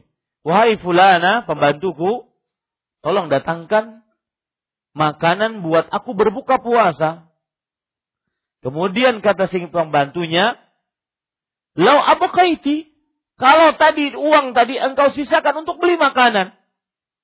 Kemudian Aisyah menjawab, La tu'annifini lau dhakkirtini. Jangan engkau celah aku. Kenapa engkau tidak mengingatkan aku tadi? Kalau kita puasa, bisa kita sisakan. Lihat, saking asiknya bersedekah, lupa untuk dirinya sendiri. Ini patut dicontoh. Kenapa saya katakan untuk perempuan? Karena Rasulullah SAW mengatakan, Ya masyaran nisa, tasaddaqna, wa akfirna istighfar fa inni ra'aitu kunna aktsara ahlin nar. Wahai para perempuan bersedekahlah dan perbanyaklah istighfar.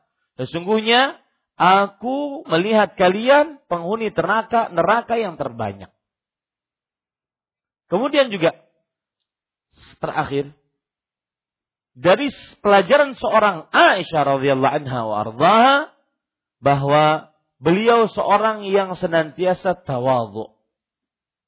Bukti tawadhu'nya beliau adalah ketika ayat dari tujuh petala langit Allah turunkan kepada Jibril disampaikan kepada Nabi Muhammad SAW tentang terlepasnya beliau dari segala tuduhan berbuat fahisyah zina dengan sahabat yang bernama Sofan bin Mu'attal As-Sulami atas kabar burung yang disampaikan atau disebarkan oleh orang-orang munafik Abdullah bin Ubay bin Salul dan kawan-kawannya, maka Aisyah tetap saja beliau mengatakan tidak mungkin ada ayat turun tentangku.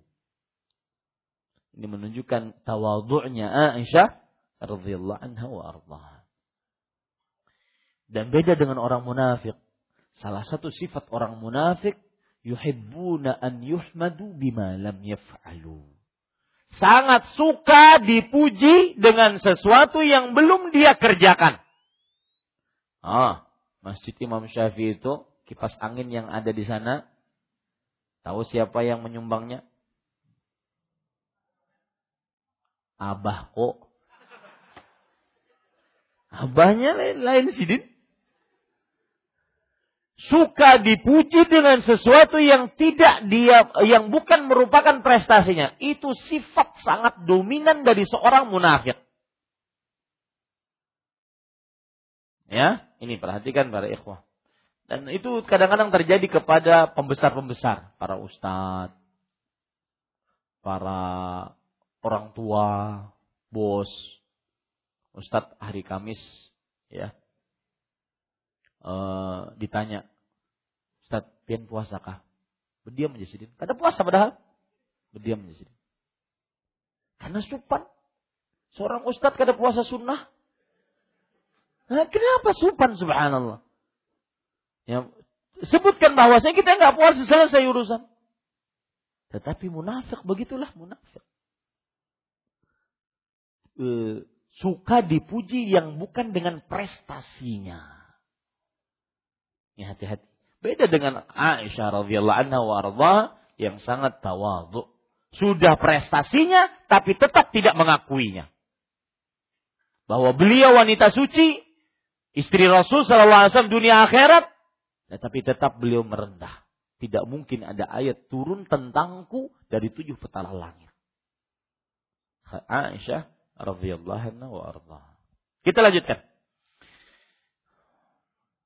Darinya itu Anas bin Malik radhiyallahu anhu dia berkata, Aisyah radhiyallahu anha memiliki tirai tipis.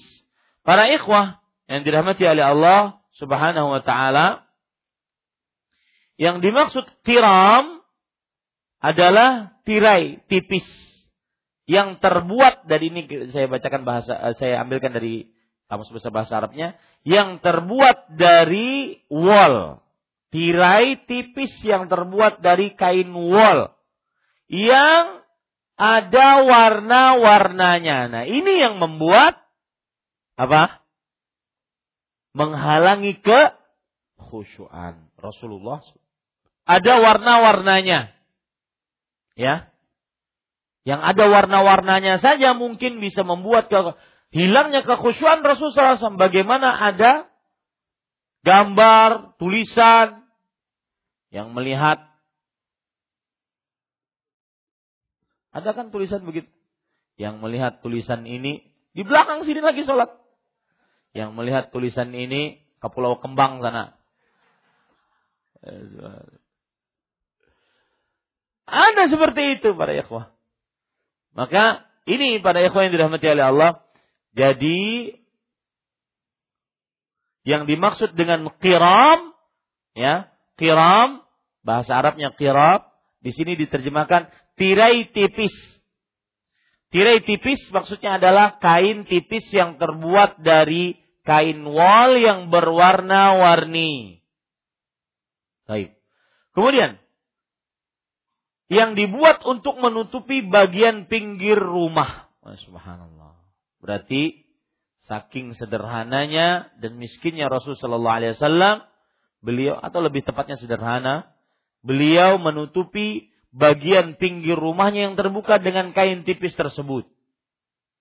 Ya, dengan kain tipis tersebut dan ini pelajaran bagi kita. Saya sering mengatakan salah satu kiat untuk meringankan musibah adalah ingat seorang yang diuji lebih berat dibandingkan dia.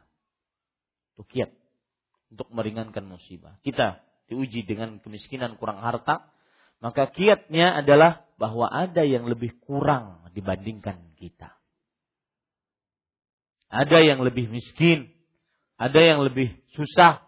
Di antaranya makhluk yang paling mulia, Rasulullah Sallallahu Alaihi Wasallam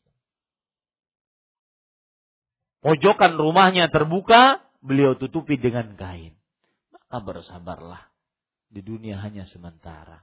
Gunakan waktu sebaik-baiknya. Yang dibuat untuk menutupi bagian pinggir rumahnya. Lalu Nabi Muhammad SAW bersabda, singkirkanlah. Ya, maksudnya hilangkanlah. Darimu, tir, dariku tiraimu. Karena gambar-gambarnya senantiasa melintas dalam sholatku. Ya, melintas di sini maksudnya adalah ter, ternampakkan di dalam sholatku. Gambar-gambarnya senantiasa ternampakkan di dalam sholatku.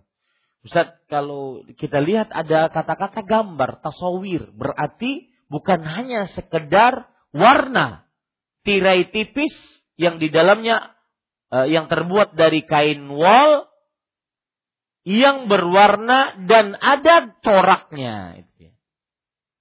Yang ada apa? Coraknya. Maka hati-hati kita di Indonesia. Kita senantiasa menghormati adat istiadat. Betul Mungkin ada batik, ada sasirangan, ada ini.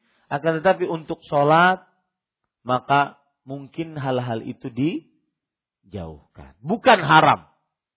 Ya, akan tetapi dijauhkan karena bisa mengurangi kekhusyuan sholat.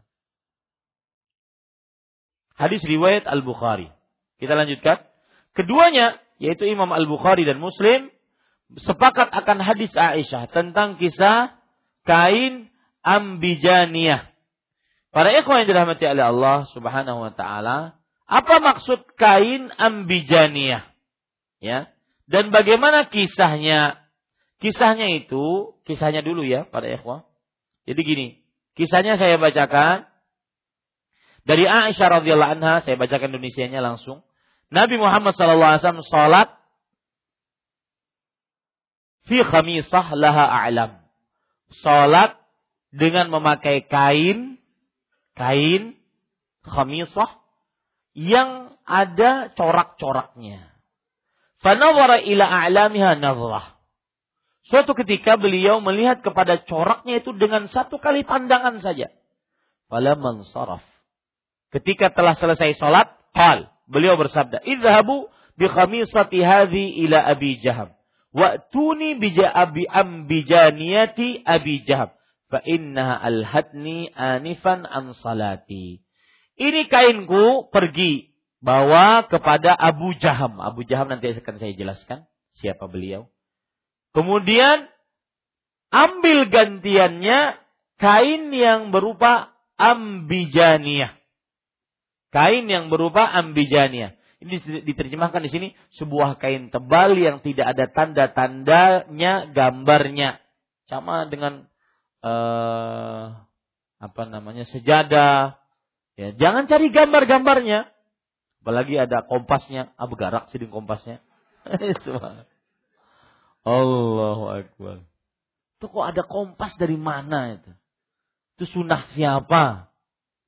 Ya, ini para ikhwan yang dirahmati oleh Allah Subhanahu wa taala. Jadi itu itu kisah kain ambijaniyah.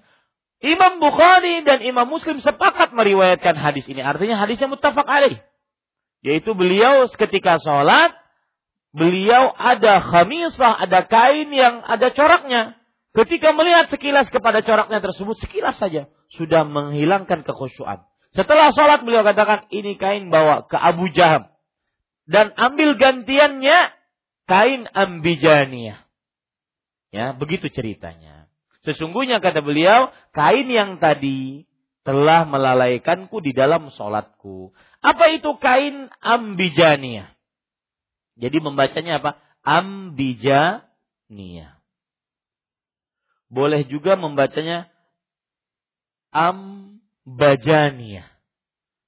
Catat itu.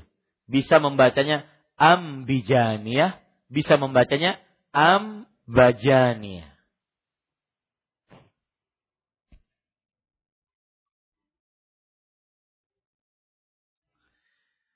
Kain tebal yang tidak ada tanda sama sekali. Jadi polos, kain tebal polos mungkin kita bahasa kita.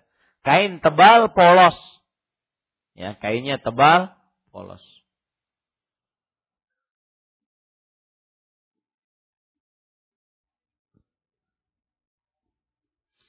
Dan para ikhwan yang dirahmati oleh Allah, kenapa diberikan kepada Abu Jaham? Karena kain khamisah, kain yang tipis tadi, itu ternyata berasal dari siapa? Abu Jaham. Untuk menjaga, di sini pelajarannya, untuk menjaga perasaannya, maka kembalikan kainnya, ambil yang lain. Dan saya berpesan para ikhwah, termasuk amalan yang sangat luar biasa dalam agama Islam, menjaga perasaan seorang muslim.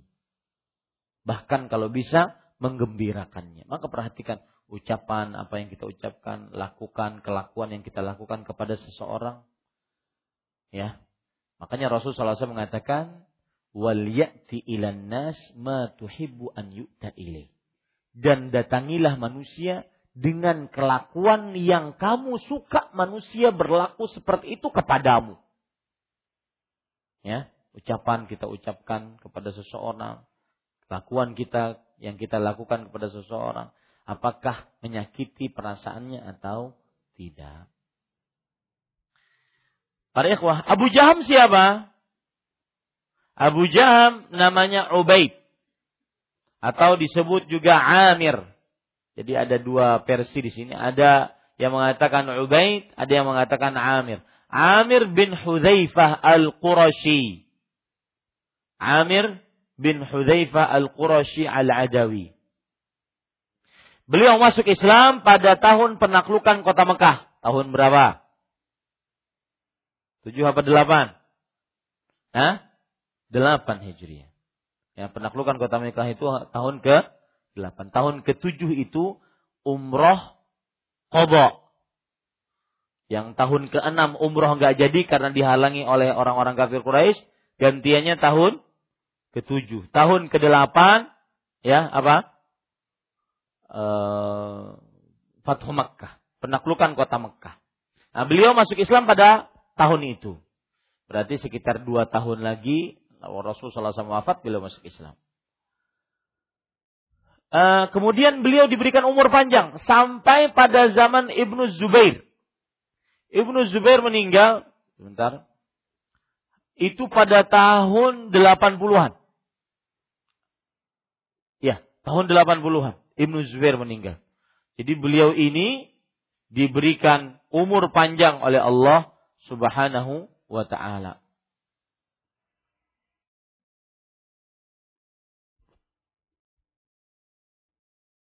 Ya, tahun 70-an. Beliau meninggal tahun 70-an. Maka Ibnu Zubair salah seorang khalifah atau pemimpin di Mekah yang membangun kembali Ka'bah. Jadi Ka'bah itu pembangunannya ber, uh, ada periode-periodenya. Ada yang mengatakan Ka'bah pertama kali membangun adalah malaikat. Ada yang mengatakan pertama kali Adam. Ada yang mengatakan pertama kali uh, Nabi Ibrahim. Tetapi yang valid adalah bahwa yang membuat yang membangun kembali Ka'bah karena mau rata dengan tanah adalah Nabi Ibrahim dengan siapa? Ismail. Kemudian setelah itu orang-orang kafir Quraisy. Kemudian setelah itu Nabi Muhammad sallallahu alaihi wasallam. Kemudian setelah itu uh, Ibnu Zubair. Nah ini dia. Salah satu pemimpin kota Mekah pada saat itu. Ya, Ibnu Zubair.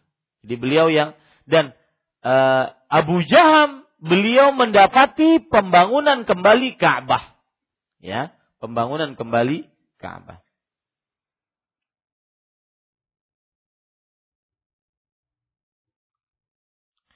Abu Jaham termasuk orang yang meninggalkan Khomar di masa jahiliyah.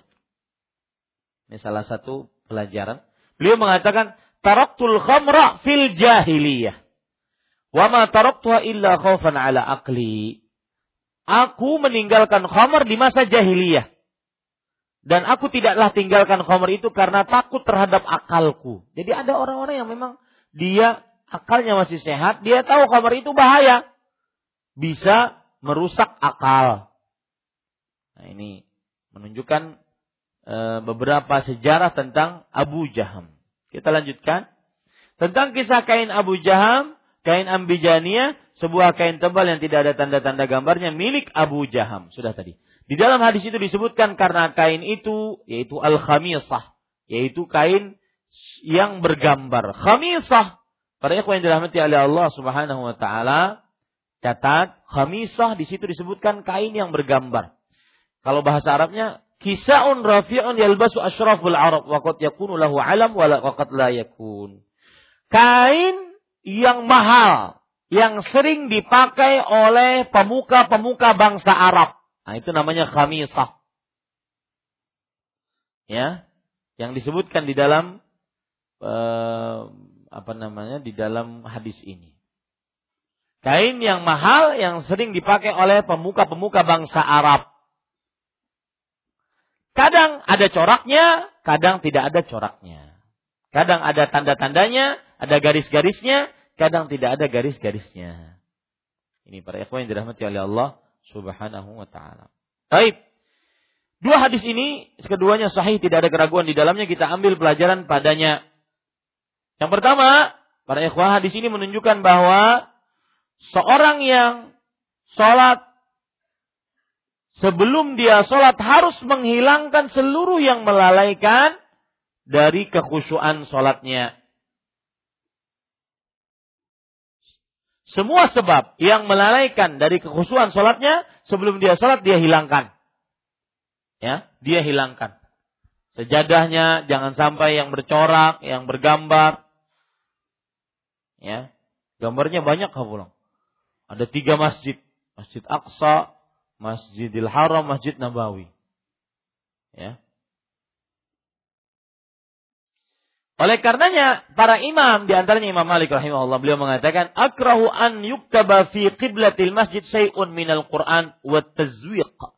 Aku benci kalau di kiblat masjid ditulis sesuatu dari Al-Qur'an. Ini beliau benci. Karena bisa apa? Melalaikan, menghilangkan ke khusyuan. Ini para ikhwan yang dirahmati oleh Allah Subhanahu wa taala. Ada pelajaran menarik, Pak saya umrah kemarin, itulah kebodohan ya subhanallah. Hati-hati dengan kebodohan, maka tuntutlah ilmu agama. Jangan pernah merasa saya sudah pandai ilmu agama. Di saking perkara-perkara yang aturan tidak boleh seseorang bodoh di dalamnya. Di sampai marwah, ada orang melihat ke atas. Melihat tulisan kan di marwah itu kan ada semacam kubah begitu ya. Di situ ada tulisan tulisan ayat-ayat jadi yang aturan bacaan sudah diajarkan oleh Rasulullah, tapi karena dia mungkin tidak tahu yang dibaca ayat-ayat itu. Paham maksud saya? Ya. Aturan ketika di Marwah kan kita bacanya Allahu Akbar, Allahu Akbar, Allahu Akbar, la ilaha illallah wahdahu la syarika lahu mulku wa syai'in qadir. La ilaha illallah wahda anjaza wa'da wa nasara abdahu wa hazama wahda. Kemudian kita berdoa. Ulangi itu tiga kali, tiga kali, tiga kali. Dah? Nah, karena mungkin dia tidak tahu bacaannya, dia dia membaca yang di kubah itu yang ada tulisannya. Dia baca semua. Satu putaran dia baca. Kemudian ada ibunya di sampingnya. Jadi ibunya, karena dia pakai bahasa Arab, kan orang Arab, ini belum terbaca. Sudah tadi sudah membaca ini. Saking bodohnya. Padahal itu bukan bacaan untuk untuk sa'i ketika di marwah. Maka hati-hati para ikhwan yang dirahmati oleh Allah. Subhanahu wa taala tentang kebodohan ini. Kemudian para ikhwan yang dirahmati oleh Allah Subhanahu wa taala. Ini juga termasuk di dalamnya sejadah-sejadah yang bergambar. Makanya alhamdulillah kita ini di masjid polos. Ya, tidak ada gambar-gambarnya, bahkan uh, tidak ada kan biasanya ada karpet yang seperti itu, biasanya juga ada batasan-batasannya. Sajadah untuk ini sajadah sajadah sajadah seperti gambar sajadah maka itu tidak perlu karena menghilangkan kekhusyuan. Dan juga kadang-kadang orang bersandar dengan bentuk sejadah itu. Ya kadang mau merapat. Ini sejadahku ya tidak mau dia merapat akhirnya uh, safnya tidak tidak rapat baik kita lanjutkan hadis selanjutnya para ikhwan yang dirahmati oleh Allah saya inginkan malam ini selesai. Bab ini. Hadis yang ke-260. An Jabir bin Samurah radhiyallahu anhu qala qala Rasulullah sallallahu alaihi wasallam la yantahiyanna aqwamun yarfa'una absarahum ila as-sama' fi shalah aw la tarji'a ilaihim rawahu Muslim. Dari Jabir bin Samurah radhiyallahu an dia berkata Rasulullah sallallahu alaihi wa alihi wasallam bersabda hendaknya orang-orang berhenti dari mengangkat pandangannya, pandangan mereka ketika sholat. Atau pandangan itu tidak akan kembali lagi kepada mereka. Para ikhwan yang dirahmati oleh Allah subhanahu wa ta'ala. Poin pertama dari hadis ini adalah yaitu biografi perawi dari sahabat yang meriwayatkan hadis ini Jabir bin Samurah. Jabir bin Samurah radhiyallahu an Nama lengkap beliau Jabir bin Samurah bin Jun bin Junadah bin Jundub. Jabir bin Samurah bin Junadah bin Jundub. Uh, keturunannya Aswa'i. Aswa'i.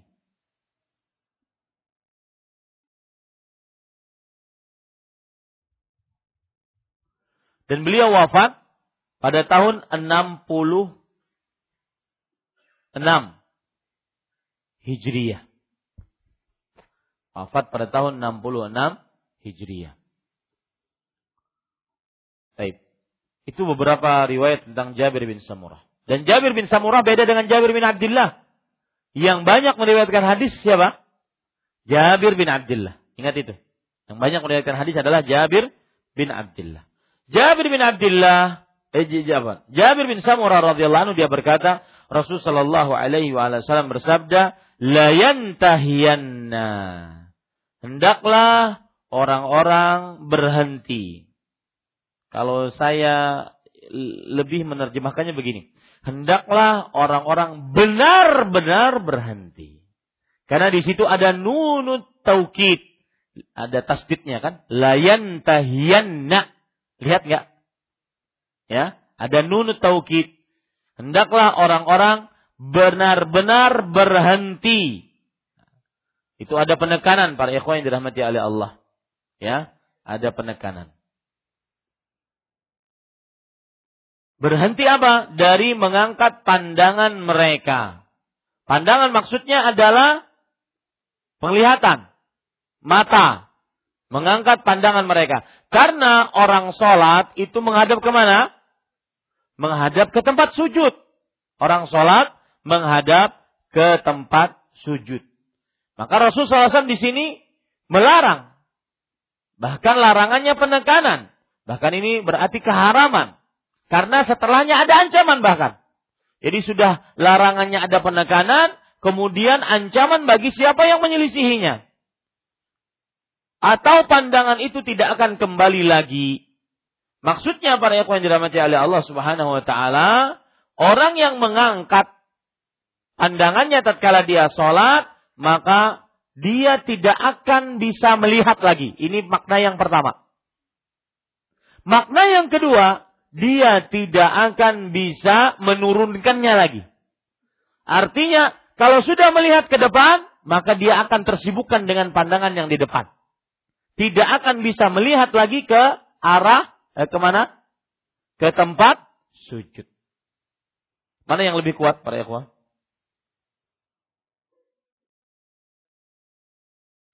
Ada yang mengatakan apa tadi pendapat pertama?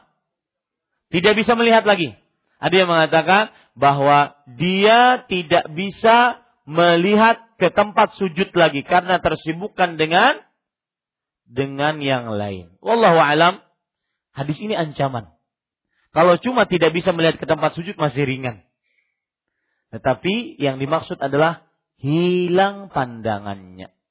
Menjadi seorang yang tuna netra, buta.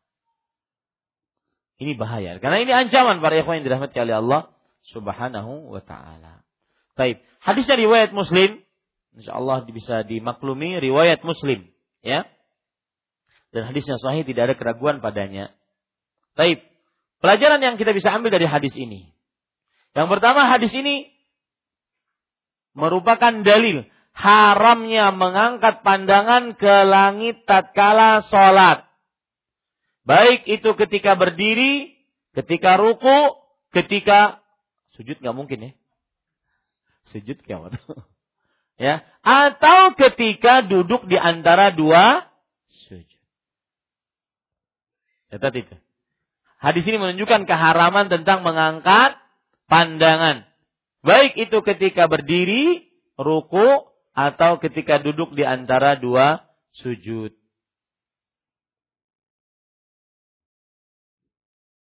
Atau tatkala sedang berdoa di dalam sholat. Seperti sedang doa apa?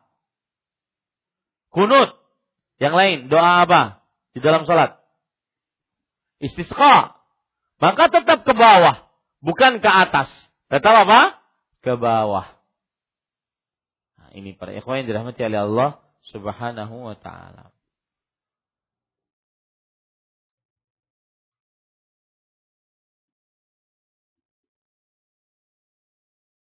Baik, pelajaran selanjutnya. Jumhur berpendapat bahwa siapa yang mengangkat pandangannya maka tidak batal sholatnya.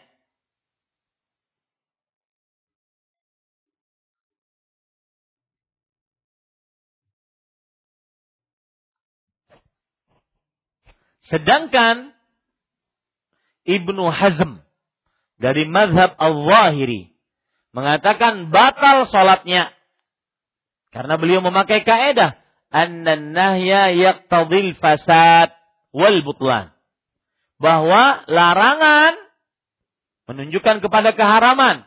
Dan pengharaman menunjukkan kepada kerusakan dan kebatilan amalan tersebut. Ya. Mana yang lebih kuat para ikhwah? Apakah orang kalau sholat tidak mengangkat pandangannya dari tempat sujud, menghadap ke langit, menghadap, apakah batal sholatnya atau hanya sekedar makruh? Maka jawabannya wallahu alam para ikhwan yang dirahmati oleh Allah yaitu hanya sekedar dimakruhkan. Tapi dia mengerjakan pekerjaan yang haram. Kalau dia me, uh, mengangkat pandangannya. Taib. Para ikhwan yang dirahmati oleh Allah Subhanahu wa taala, pelajaran selanjutnya, apakah mengangkat pandangan terlarang juga tatkala berdoa di luar salat? Apakah mengangkat pandangan terlarang juga tatkala berdoa di luar sholat, maka para ikhwan yang dirahmati oleh Allah,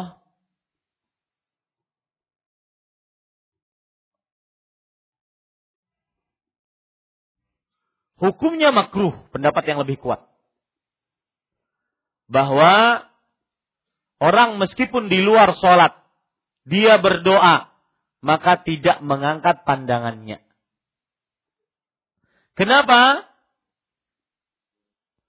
Karena para ikhwan yang dirahmati oleh Allah, kiblat doa adalah kiblat sholat. Kiblat doa adalah kiblat sholat. Maka hukumnya hanya sekedar makruh. Karena tidak ada dalil bahwa diharamkan juga mengangkat pandangan tatkala berdoa. Tidak ada dalil yang mengatakan akan hal ini. Tidak ada seorang pun dari ulama salaf saleh mengatakan hal ini bahwa mengangkat ke pandangan tatkala berdoa diharamkan juga. Ini tidak ada dalilnya. Yang kedua Rasul Shallallahu Alaihi Wasallam senantiasa menghadap kiblat ketika berdoa. Dan ini ada semacam pengangkatan kepala.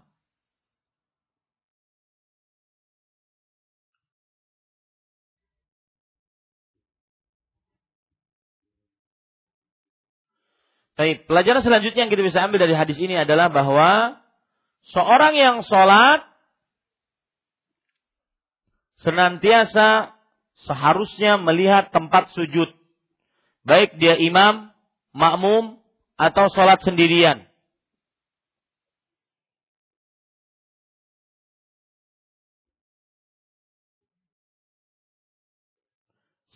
Imam, makmum, atau sholat sendirian.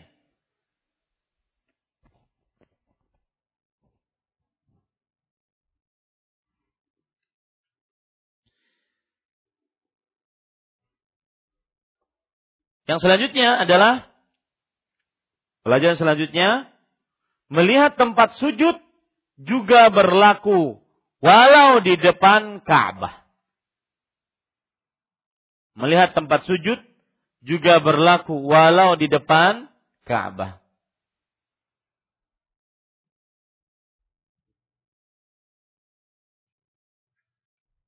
Baik. Kita baca hadis yang 261.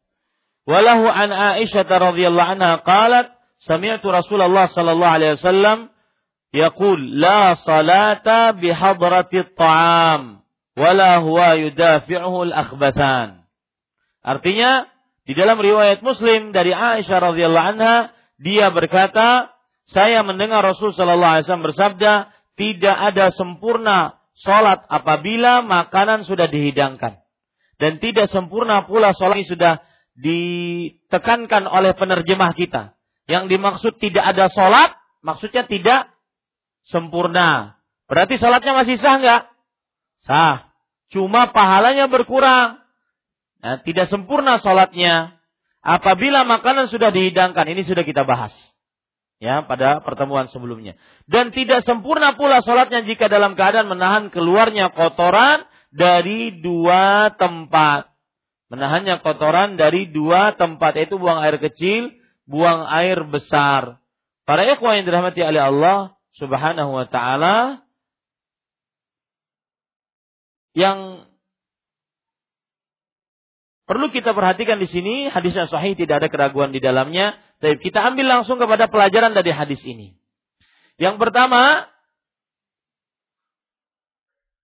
kata tidak ada menunjukkan kepada tidak sempurna.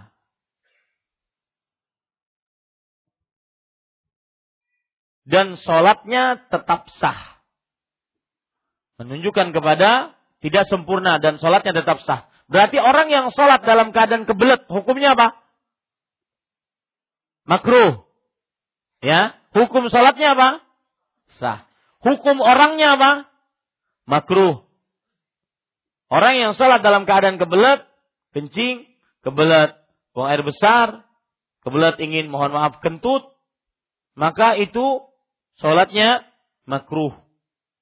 Hukum pelaku sholatnya makruh dan sholatnya apa? Sah. Ini para ikhwan yang dirahmati oleh Allah Subhanahu. Dan ini pendapat jumhur. Dan ini pendapat yang lebih kuat. Kemudian pelajaran selanjutnya yang kita bisa ambil dari hadis ini adalah di, dimakruhkannya sholat dalam keadaan sedang dihidangkan makanan atau menahan dua kotoran dari dua tempat karena bisa mengganggu ke khusyuan sholat. Ya, bisa mengganggu kekhusyuan sholat. Baik, hadis yang terakhir sekarang Alhamdulillah. Hadis yang ke-262. Wa an Abi Hurairah radhiyallahu an anna an-nabiy sallallahu alaihi wasallam qala at-tatha'ubu minasyaitan. Fa idza tatha'aba ahadukum falyakdhim mastata'a. Rawahu muslimun wa tirmidzi wa zada fi salah. Artinya dari Abu Hurairah radhiyallahu anhu bahwasanya Nabi Muhammad sallallahu alaihi wasallam bersabda menguap itu dari syaitan oleh karena itu apabila salah seorang di antara kalian menguap, maka tahanlah semampunya. Hadis riwayat Muslim serta At-Tirmidzi dan ia yaitu Imam Tirmidzi menambahkan lafal di dalam salat. Baik. Para ikhwah yang dirahmati oleh Allah Subhanahu wa taala, Perawi dari hadis ini adalah biografinya yaitu Abu Hurairah radhiyallahu anhu. Abu Hurairah sangat terkenal di antara kita, sering sekali lewat hadisnya dan beliau wafat pada tahun 59 Hijriah. Nama aslinya Abdurrahman bin Sakhr. So, kho, ro, Sakhr. Ad-Dawsi.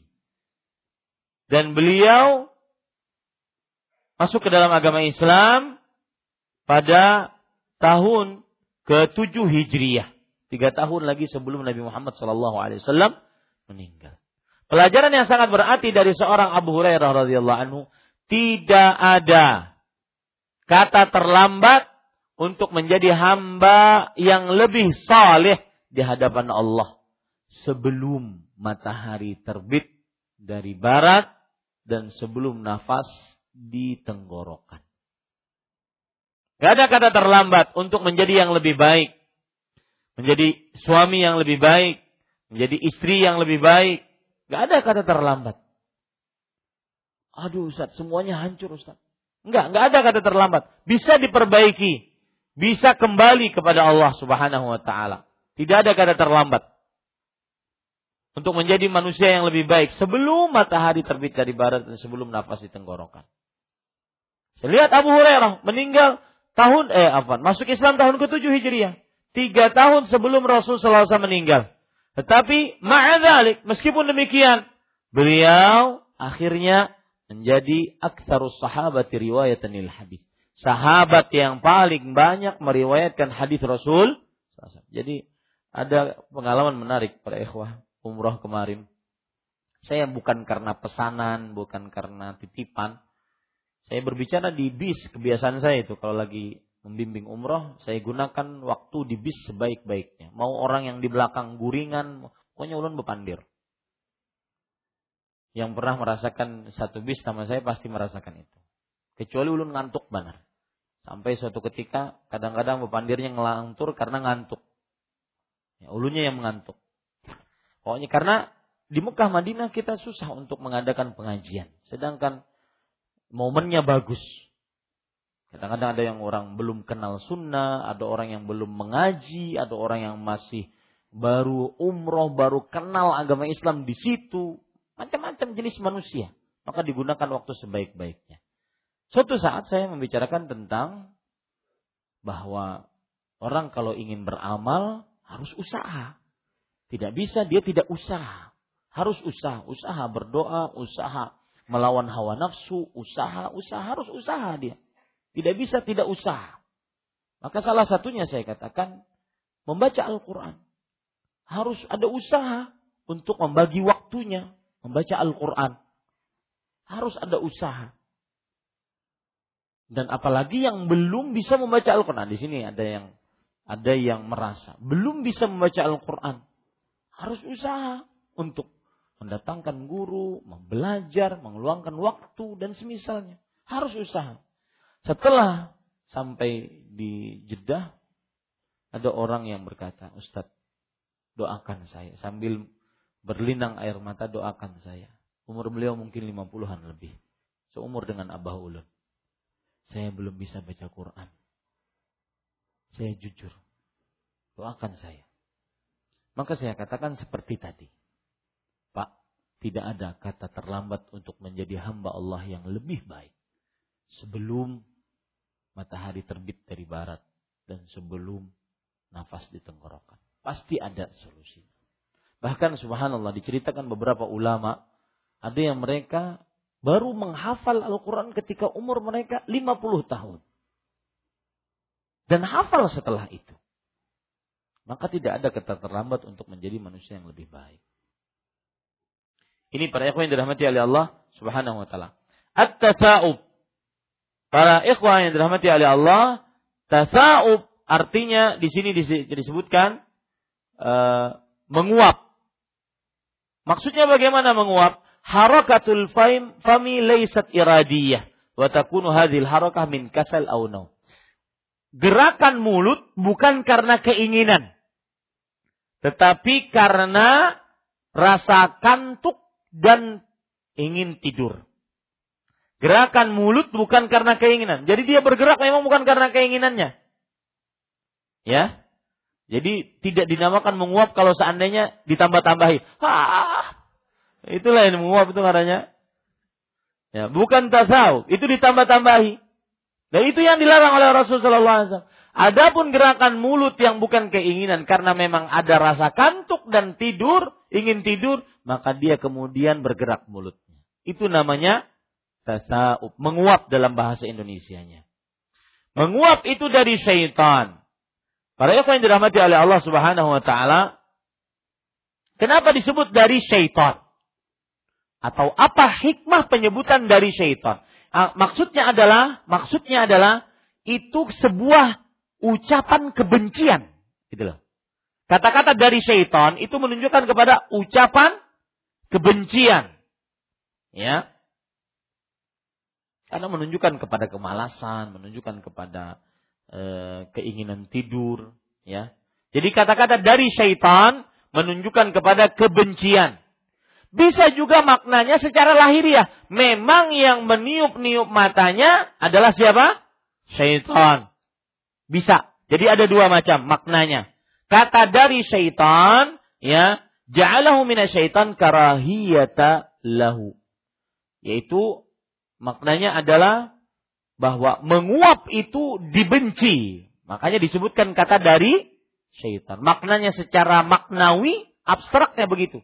Adapun secara lahiriah, memang syaitan yang meniup-niup matanya sehingga dia mengantuk. Oleh karena itu apabila salah seorang di antara kalian menguap maka tahanlah semampunya. Para ikhwah dalam hadisnya falyaqwim mastata' Tahanlah semampunya. Apa maksud tahan? Bukan ditahan dengan tangan duluan, enggak. Ditahan dengan mulutnya, ditahan. Jadi jangan sampai dia menguap. Nah, itu maksudnya. Tahanlah semampunya, maksudnya jangan sampai dia menguap. Liyah bisahu aulium sikau. Ya, yaitu maknanya adalah dia menahannya dan dia uh, meniadakan dari dirinya uapan tersebut, menguap tersebut. Ya. Jadi jangan sampai kata-kata menahan ini dipahami dengan tangan, enggak. Menahan itu maksudnya dia tidak menjadikan dirinya apa? Menguap. Karena yang arti kawum adalah saddul fam bi'itbaqis syafatain. Menutup mulut dengan dua bibir. Gitu. Menutup mulut dengan dua bibir.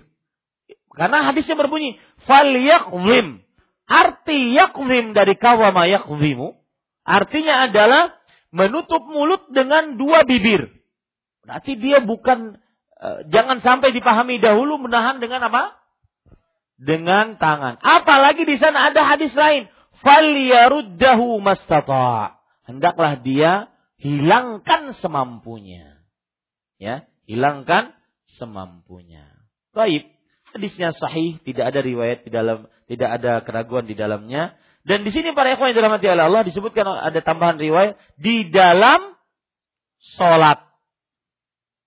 Di dalam sholat. Ada penekanan berarti seakan-akan dari Al-Hafidh Ibnu Hajar Al-Asqalani rahimahullah bahwasanya itu terjadi sering.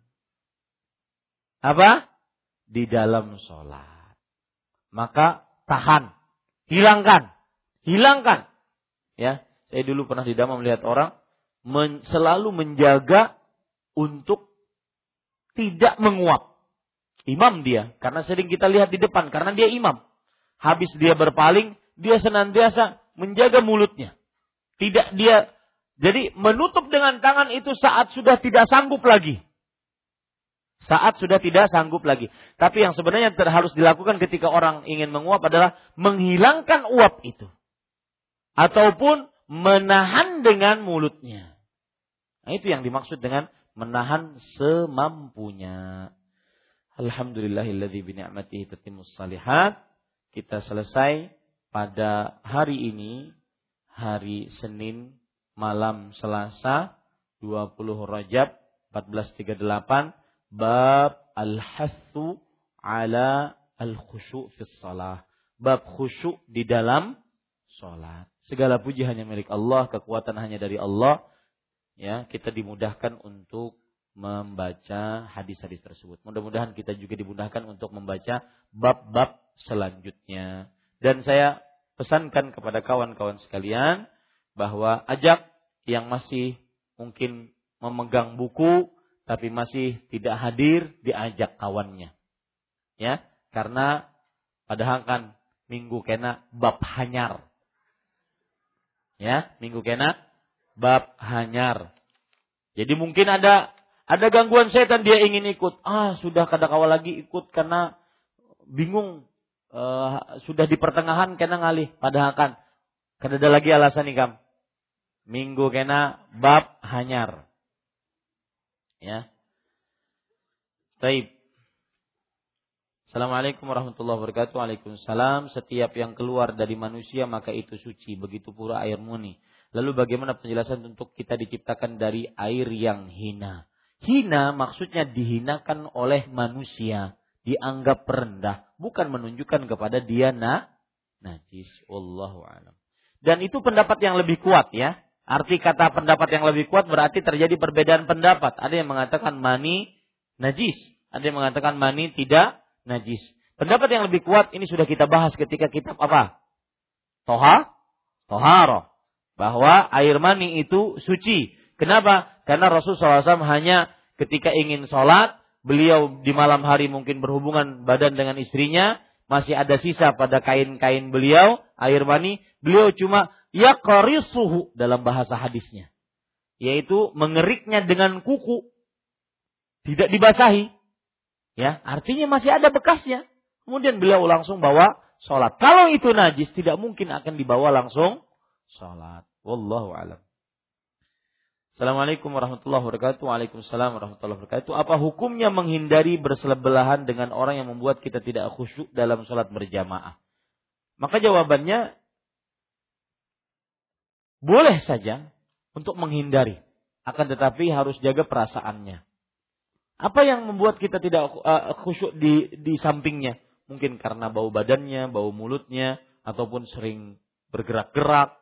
Maka boleh saja dihindari. Tetapi daripada menghindari kemudian kadang-kadang kita suatu waktu ada di sampingnya ya kadang kau menghindari lebih baik kita nasihati dengan baik-baik dengan pelan dengan santun wallahu alam Assalamualaikum warahmatullahi wabarakatuh barakallahu fikum waalaikumsalam warahmatullahi wabarakatuh Fik apabila meludah di bawah telapak kaki kiri berarti kaki kirinya diangkat apakah jika ia meludah itu termasuk mengotori masjid apakah batal jika ludahnya ia telah ia telan kembali? Yang di atas-atas sudah saya jawab tadi, e, berarti kaki kirinya diangkat. Itu terserah pian anak diangkat hendak ada. Lain urusan ulut.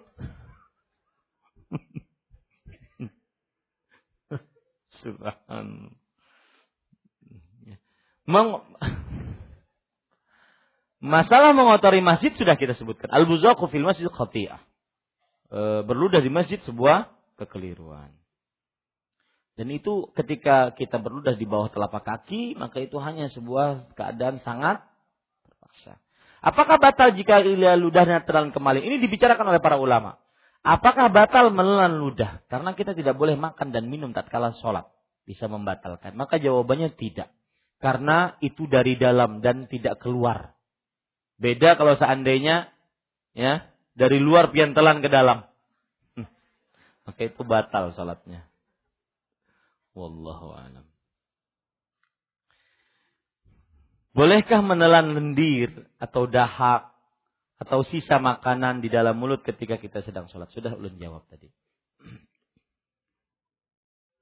Apakah benar pernyataan bahwa pengecualian atau dibolehkan untuk melintasi orang yang sedang sholat tanpa sutra ketika sholat di Masjidil Haram dan Masjid Nabawi? Jawabannya tidak benar. Menurut pendapat yang lebih kuat. Karena dalilnya umum. Dan sebuah kaum ini kaedah. Al-mutlak la yuqayyad illa bidalil. Sebuah yang sesuatu yang mutlak, umum, bebas, tidak boleh dibatasi kecuali dengan dalil. Nggak boleh dibatasi dengan kecuali dengan dalil. Maka hadisnya umum. Rasulullah SAW bersabda, "Lau ya'lamul maru ma baina yadayil musalli, lakana an yaqifa arba'in. Dalam riwayat yang lain, kharifan. Kalau seandainya seseorang yang melewati di depan orang yang sholat, mengetahui dosa yang dia lakukan kalau dia lewat, maka niscaya dia akan berdiam selama 40. Tidak disebutkan di situ, di Masjidil Haram, di Masjid Nabawi, nggak disebutkan. Lalu Ustaz, kenapa orang seenaknya lewat? Nah inilah sebuah kekeliruan. Semestinya harus tetap hati-hati. Baik yang lewatnya ataupun baik yang sholatnya. Termasuk di dalamnya mengambil sutra. Termasuk hukumnya juga di dalam Masjidil Haram dan Masjid Nabawi. Pengambilan sutra sangat-sangat dianjurkan, sangat-sangat disunnahkan. Karena hadis yang umum tidak dibatasi. Di Masjidil Haram boleh, di Masjidil Haram e, tidak usah mengambil sutra. Nanti nggak ada. Hadis umum. Dan umum dia tetap dalam keumumannya kecuali ada yang membatasinya dengan dalil. Nah, lalu Ustaz kalau seandainya kita bertahan atau kita menahan. Kita bertahan karena di orang sholat di depan kita kita tahan. Sedangkan jamaah di belakang tertahan semua akan terjadi keributan dan chaos dan eh, apa namanya macet. Maka pada saat itu kita mengambil akhafud dararain. Kita mengambil hukum yang lebih ringan. Kalau seandainya kita bertahan ternyata malah terjadi kericuan, maka kita jalan. Tetapi asal hukumnya tetap tidak boleh. Paham para ikhwan ini? Jadi jangan bermudah-mudah, terutama yang mau umroh-umroh ini. Adakah dalil yang menjelaskan tentang keutamaan atau disunahkannya sholat di dalam hijir Ismail, terutama di bawah pancuran emas? Maka yang pertama, di bawah pancuran emas belum ada dalilnya. Ya, karena pancuran emas itu sudah ada di zaman orang-orang kafir Quraisy. Yang membuat pertama kali sudah ada lima eh, tahun kelima sebelum kenabian sudah ada.